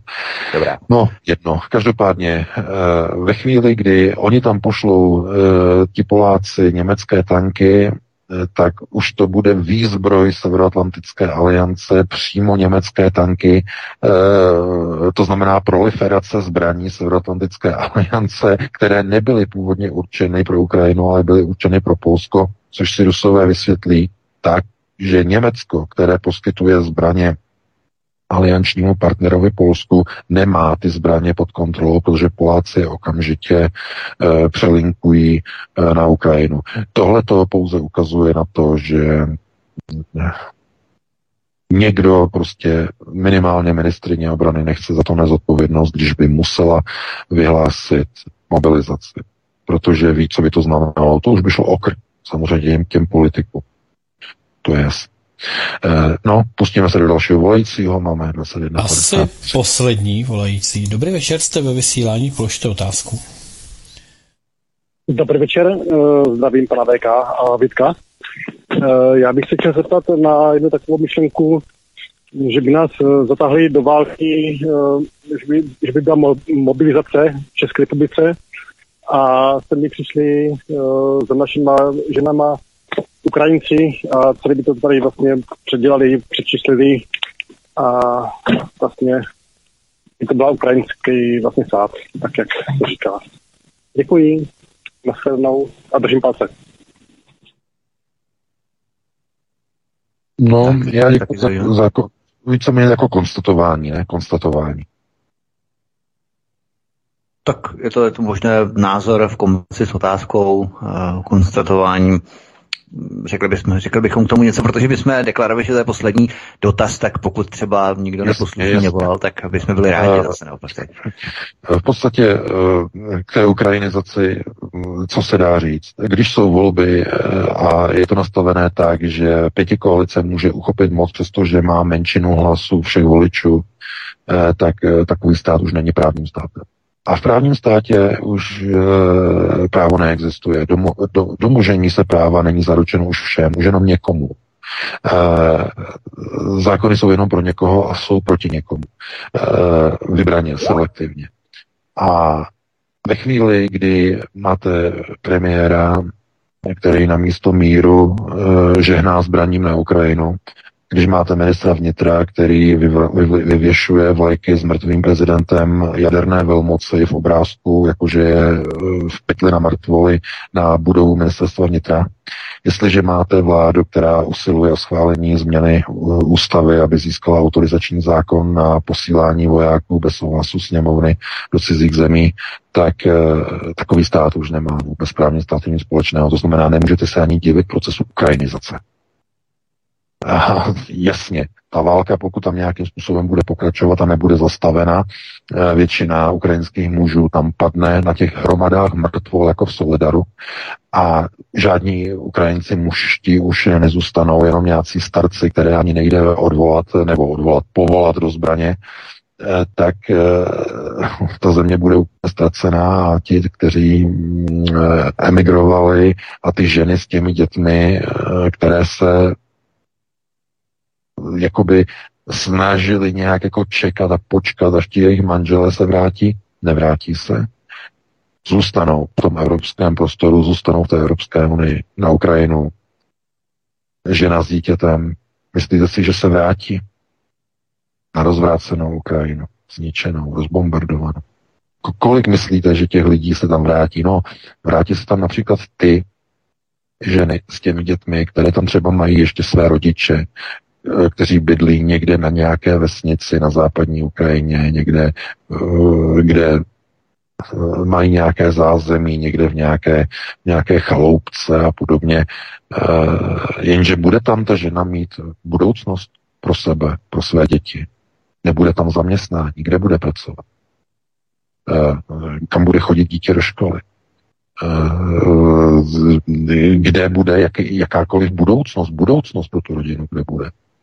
Takže ano, některé ženy s těmi dětmi se vrátí, ale většina jich zůstane v té Evropě, zůstane v tom Polsku, zůstanou v té České republice. S tím je třeba počítat. S tím se nedá nic dělat. Pokud je u moci taková reprezentace západních zemí, které usilují jenom o pokračování války, jako šílení, jenom o pokračování války tragédie. Takže takový na to reagoval. Máme 21.57. Nevím, jestli stihneme ještě nějakého volajícího, nebo už nikdo nevolá. Už nemáme, ale mám tady nápovědu, že ten náčelník generálního štábu byl Aleš Opata. Ano, to je on. Tak Zdeněk zase, děkujeme. Tak. Přesně tak, Aleš Opata, který to tenkrát zabalil těsně před ruskou invazí, ano. To je přesně on. Takže, takže děkuji za upozornění a za osvěžení jména. No, děkuji. E, no, máme 21.58, nebudeme to prodlužovat. E, Vítku, já se s tebou loučím, i s tebou Petře, se všemi dnešními volajícími. E, doufám, že se vám to dneska líbilo v rámci možností, když moc pozitivní to nebylo. E, Uvidíme, jak dopadnou ty volby, vy půjdete k volbám, vy někoho budete volit podle své Eh, konceptuální rozvinutosti, že já vám nebudu radit, protože máte dost informací. No a eh, my se opět uslyšíme příští týden, opět v pátek a probereme aktuální témata z domova i ze světa. Do té doby si to užijte. E, máme začátek nového roku. E, máte, nebo pokud máte nějaká předsevzetí, tak to s nima nepřehánějte, protože realisticky budeme potřebovat spíš jenom to, abychom tenhle ten rok vůbec přežili nějakým způsobem, by jsme se nedočkali nějakých strašlivých věcí, různých válečných procesů v Evropě a tak dále. No a opět se uslyšíme od 19.30 příští pátek, takže do té doby já vám přeji krásný pěkný týden a pro tuto chvíli dobrou noc. Já se s tebou také rozloučím, VK, mě se moc hezky, stejně tak s tebou, Petře, eh, díky moc za eh, všechno a také vám, milí posluchači, přeju hezký zbytek večera, případně dobrou noc, pokud se chystáte na lože, záhořovo lože. Každopádně za chvíli bude pořád umístění do archivu svobodného vysílače i na kanál Odyssey, studia Tapin Rádio svobodného vysílače, takže můžete si poslechnout a budeme rádi, když nás budete sdílet eh, na sociální média z kanálu Odyssey, na WhatsApp, na Telegram, na Facebook, na Twitter, úplně odkudkoliv a kamkoliv. A pokud třeba nemáte plné zuby těch systémových figurín na aranžované výkladní skříně té ceremoniální funkce prezidenta, tak vás zvu od pondělka na trojdílný cyklus Haiti v Somálsko západu, jakým způsobem Haiti byla decimovaná a kolonizovaná spojenými státy americkými už od začátku 19. pardon, začátku 20. století National City Bank, Rockefellerů a tak dále. Bude to velmi zajímavé, budeme řešit počasí, budeme řešit i migraci, aerolinky, které vozily Haitiany do Jižní Ameriky za prací, v podstatě protože to byl organizovaný proces, stejně tak jako vozili uprchlíky z Afriky do Německa, také organizovaný proces, aerolinky se na tom výraznou měrou podílely, prostě hodně věcí, hodně zajímavých věcí ohledně Haiti, které je tak trošku opomíjené, ale je to velmi důležité, takže trošku si odpočijeme od těch prezidentských voleb, protože první kolo se jistě nevyřeší, nikdo nebude mít víc než 50%, takže mezi těmi dvěma kolemi, koly, koly, tak, mezi těmi dvěma koly, tak můžete si poslechnout i tento pořad v pondělí. Startujeme od 7 hodin večer. Trojdílný pořad pondělí, středa pondělí. Takže to bylo všechno. Mějte se krásně, já vás zdravím a jak jsem řekl, dobrý večer, případně dobrou noc. Děkuji oběma, jak VK, tak uh, Vítku tobě. Děkuji všem, kteří jste se dovolali, protože jste dávali zajímavé otázky, dotazy. Uh, vy, co jste se nedovolali, tak třeba příště. Díky, že jste byli s námi. Já jenom připomenu, že zítra v 17 hodin se na vás budu těšit tady také z Midgardu. U pořadu Řeklo se, stalo se a probereme dost zajímavá témata. Takže to je všechno. Takže dobrou noc, dobrý poslech a dobrý večer přeje Petr Václav. Prosíme, pomožte nám s propagací kanálu Studia Tapin Rádio Svobodného vysílače CS. Pokud se vám tento nebo jiné pořady na tomto kanále líbí, klikněte na vaší obrazovce na tlačítko s nápisem Sdílet a vyberte sociální síť, na kterou pořád sdílíte. Jde o pouhých pár desítek sekund vašeho času. Děkujeme.